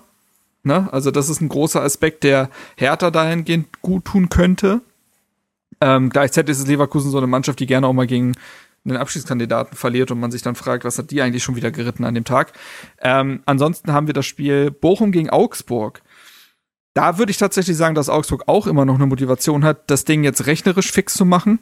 Ne, die sind jetzt sechs Punkte vom Relegationsrang entfernt. Wenn sie das nächste Spiel gewinnen, dann ist die Nummer offiziell durch für die. Also eine gewisse Motivation gibt's da auch. Und dann haben wir noch den FC Schalke 04, der beim FC Bayern München ran darf. Ähm, ja, da muss man, glaube ich, nicht so viel zu sagen. Für Bayern geht's um die Meisterschaft. Ähm, da würde ich mich mal aus dem Fenster lehnen und sagen, Bayern, nachdem sie die letzten zwei Spiele dreckig gewonnen haben, gewinnen sie auch das Spiel mindestens dreckig, wenn, wenn nicht sogar wieder mit ein bisschen Glanz. Ähm, Hoffentlich, also so nicht wie, wie letzte Saison gegen Stuttgart da so ein 3-3 rauszuhauen, ja, ja, ja. also Gottes Willen. So, das sind ja, wie gesagt, noch die drei so direkten Konkurrenten von Hertha. Und ja, also die, die, die Chance besteht, dass nach dem Spieltag gar nichts passiert ist. Ne? Alle Mannschaften verlieren und da passiert gar nichts und man sagt sich, ja, es ist wirklich, wirklich nicht ideal und trotzdem die Chance bleibt da. Es kann sein, dass Hertha tatsächlich punktetechnisch mit Stuttgart und Bochum gleichzieht, mit der Tordifferenz aber auch an Bochum vorbeiziehen würde, denn das spielt ja nun mal jetzt auch eine Rolle. Der VfB Stuttgart, würde ich sagen, steht mit äh, zehn, einem zehn Toren mehr uneinholbar da in der Tordifferenz. Gleichzeitig hat Bochum elf Tore ähm, mehr kassiert, also beziehungsweise die Tordifferenz ist einfach um elf schlechter, lass uns mich so rumformulieren, das ist korrekter. Ähm, auch da, wenn Hertha da vorbeizieht oder gleichzieht mit den Punkten. Das wird sich also nicht mehr verändern, würde ich sagen. Das ist zu weit auseinander jetzt mit jeweils ungefähr zehn Toren Unterschied. Ähm, Schalke hat ein Torverhältnis, was um minus drei schlechter ist als, das von Hertha. Also darüber könnte halt echt noch was passieren. Und wir erinnern uns alle an den ersten äh, Paul Dardai Nichtabstieg. Da hat ein Tor Hertha davor bewahrt, in die Relegation zu müssen ich glaube, Stuttgart, äh, Stuttgart sei schon Hoffenheim musste damals in die Relegation, wenn ich mich richtig erinnere. Ähm, ja, was ist denn, was ist denn euer Tipp gegen Köln? Was glaubt ihr? Ist eklig, ne? ja, also ich, ich sag mal so, ich habe tatsächlich vor, also als ich diese vier Spiele jetzt gesehen habe, die da der alle gewinnen will, war das wirklich für mich das, was ich gesagt habe, das glaube ich wird am schwersten eben aus den genannten Gründen, weil du auch in Wolfsburg halt die Hoffnung hast, dass du eine Heimspielatmosphäre kreieren kannst. Ähm, die wirst du jetzt in Köln an dem Freitagabend nicht haben, sondern du wirst halt wirklich Auswärtsspiel haben. Boah. Ich, ich, ich würde mich schwer tun, äh, äh, auf, auf Hertha zu tippen, ehrlich gesagt. Ähm, boah, ich glaube, also ich glaube, ich, also auch wenn das Ziel ist, vier Spiele, vier Siege, ich glaube, man wäre mit dem Unentschieden noch nicht tot. Äh, sondern ich glaube, wenn du am Ende schaffen solltest, aus den vier Spielen zehn Punkte zu holen, dann kann das auch reichen. Das heißt, sollte man gegen Köln hm. unentschieden spielen, wäre das auch noch okay, aber klar, als, als ja, ich glaube, wenn ich jetzt tippen müsste, würde ich 1-1 sagen. Das Ding ist, ich habe vor dem Stuttgart-Spiel gesagt, wenn man das Stuttgart-Spiel gewinnt, gewinnt man auch gegen Köln. Und da muss ich mich jetzt eigentlich dran halten. Ne? Also eigentlich kann ich da, stehen, eigentlich Marc, muss ja. ich da zu meinem Wort stehen und, und würde sagen, dass Hertha dieses Spiel knapp mit 1 zu 0 gewinnt. Ähm, ja, das ist, das, das würde ich jetzt einfach mal einloggen. Ja, ich, ich kann mich Benny irgendwie da anschließen. Ich habe sehr, sehr stark das Gefühl, dass wir da 1-1 spielen. Mit Glück, ich weiß nicht, irgendwie flutscht da wieder so, so ein Niederlechner Tor wie jetzt äh, gegen Stuttgart durch die Hosenträger und, und wir feiern da 2-1. Wenn, dann habe ich das Gefühl, dass das sehr spät fällt. Also, dass es lange sehr auf Augenhöhe ist, das Spiel, dass beide Mannschaften das entscheidende Tor machen können und ja, ich weiß nicht. Ich will, ich will mich da auch nicht zu weit aus dem Fenster lehnen, ähm, aber ich schätze mal, dass es ein 1-1 wird und wir nach dem Spieltag trotzdem nicht tot sind, weil dieser eine Punkt wichtig sein könnte, um gegen Stuttgart das mhm. Torverhältnis wettzumachen. Ähm, ja. Gut. Ich weiß nicht, wie es ja. dieses Jahr ist, aber Baumgart, also Köln war, glaube ich, letztes Jahr zumindest mit das Team, was am besten in der zweiten Hälfte noch Punkte aufgeholt hat äh, wenn sie im Rückstand geraten sind. Das heißt, also da muss man auch aufpassen, dass man da, die können jederzeit noch irgendwie noch eine Art Wende schaffen und noch Punkte zurückholen. Also es wird, glaube ich, bis zum Ende wird es auch, auch ein ziemlicher, ziemlicher Kampf und Krampf werden. Ja. Oder es wird so ein 4-0 in der äh, Saison, wo, wo Dardai Trainer war. Oder war das so? Als wir 4-0 äh, gewonnen haben mit Boyata noch, der auch ein Tor Boah, ich glaube, stimmt, auch ein Dilrosun hat damals getroffen und so. Ja, das ja, stimmt. Ja, ja, ja, genau, Dilrosun mit seinem Flatterball oder Sekt ja, ja, oder so. Ich erinnere mich. War das nicht sogar irgendwie 1 zu 0 noch Ibišević und so eine Nummer? Ich krieg's ja, ja, ja, zusammen, ja, ja. Aber irgendwie, der Vedato hat er auch getroffen. Aber der hat ja auch immer gegen Köln getroffen. Ja. Ähm, mal sehen, wer es diesmal sein wird. Ähm, ich beende die Folge und die beende ich aber nicht, ohne Benny nach seinem Song gefragt zu haben. Du hast dich vorbereitet. Ja, und zwar äh, bin ich der Meinung, gerade einige Zuhörerinnen und Zuhörer fahren jetzt entweder am Freitag oder vielleicht dann auch ein paar Wochen ja nach Wolfsburg. Mhm. Ähm, und mhm. das Wetter draußen ist ja, glaube ich, in, in allen Teilen Deutschlands, zumindest hier in Berlin, aktuell ganz gut. Ja. Das heißt, man kann ja auch ein bisschen positive äh, Stimmung gebrauchen. Von daher habe ich mich für Cool and the Gang entschieden mit Get Down On It. Von daher oh. ähm, Oi. für die für die gute Laune auf dem Hinweg, mindestens auf dem Hinweg, kann man das ja, kann man das ja mal mit reinnehmen. Finde ich gut. Passt, passt sehr in den Vibe, beziehungsweise hat diese Playlist überhaupt noch einen Vibe. Das ist ja mittlerweile auch, das ist wie Hertha Spiel, komplettes Chaos. Kraut, Keiner weiß, was ja, der andere ja, macht. und rüber geht's da. Der Kraut und Rüben. Aber gut, äh, müsst damit leben. Ähm, ja gut, dann haben wir das. Dann danke ich an der Stelle erstmal, ähm, ja, Marco. Ich finde, da gebührt doch dem, der am meisten dabei ist, den, der erste Dank. Vielen lieben Dank wieder für deine Zeit. Ja, danke, dass ich wieder dabei sein durfte. Ja, aber selbstverständlich. Und zum anderen danke ich Benjamin Zumühl. Kannst gerne auch nochmal deinen Twitter-Handle hier sagen. Ansonsten wirst du natürlich auch später verlinkt. Ähm, und ansonsten irgendwelche anderen Plattformen, die du noch bewerben willst, irgendwelche Artikel, die du bewerben möchtest. Das heißt, es dir absolut verdient mit diesem sehr starken Debüt. Ja, ja vielen Dank. Äh, man findet mich bei Twitter unter äh, zumühlb. Ähm, ich habe jetzt nichts zu bewerben, weil ich auch aktuell im Urlaub bin. So. Äh, im, im, mal, mal im Heimurlaub in Berlin. Äh, von daher gibt es jetzt keine aktuellen Artikel, die man hast, äh, hast ja aber ein sehr gutes Wetter für den Heimurlaub erwischt. Also oh ja. muss, muss man sagen. Oh ja. Also ja, ich habe aber noch eine Frage an Benny und zwar ähm, der Markt, der der darf ja immer für den RBB äh, Hertha-Artikel schreiben. Wie fühlt sich's an, nicht immer über Hertha schreiben zu müssen? Äh, ich, ich persönlich finde es ganz gut, äh, einfach auch, weil ich, also mein Arbeitsalltag hat mit Hertha relativ wenig zu tun. Das ist eigentlich so ein bisschen jetzt mal so von der Menge her vergleichbar, sag ich mal, mit dem Spiegel, wie der Spiegel so von der Artikelmenge, wie oft irgendwas über Hertha kommt. Ähm, das heißt, wenn es außerordentlich gut läuft und wenn es außerordentlich schlecht läuft, ist mal was mit mit mit Hertha los. Also ist gerade ähm, alles voll. ja, so, sozusagen. Ähm, aber äh, ja, das das es hilft mir aber auch dann eben so eine gewisse wie soll ich sagen, ähm, dann, dann kann ich etwas leichter auch mein Fan-Dasein äh, äh, auch irgendwo ausleben, weil ich ja dann auch eine gewisse berufliche, äh, kritische Distanz behalten will. Ähm, und äh, ja, das fällt mir dann leichter, wenn ich weniger mit Hertha zu tun habe, als jetzt mit allem anderen. Und mittlerweile muss man sagen, dadurch, dass ich ja beim im RBB Online Schichtdienst angekommen bin, schreibe ich mittlerweile sogar über andere Sportarten. Weil jetzt ah. am Samstag habe ich tatsächlich äh, den Hertha-Spielbericht geschrieben zu Stuttgart und danach durfte ich mich gleich ins Volleyball-Finale äh, werfen, wo die BR Volleys. Da war die, ich vor Ort. Ah, siehste. Ähm, da habe ich den äh, auch den Spielbericht zugeschrieben zur 13. Meisterschaft gegen Friedrichshafen.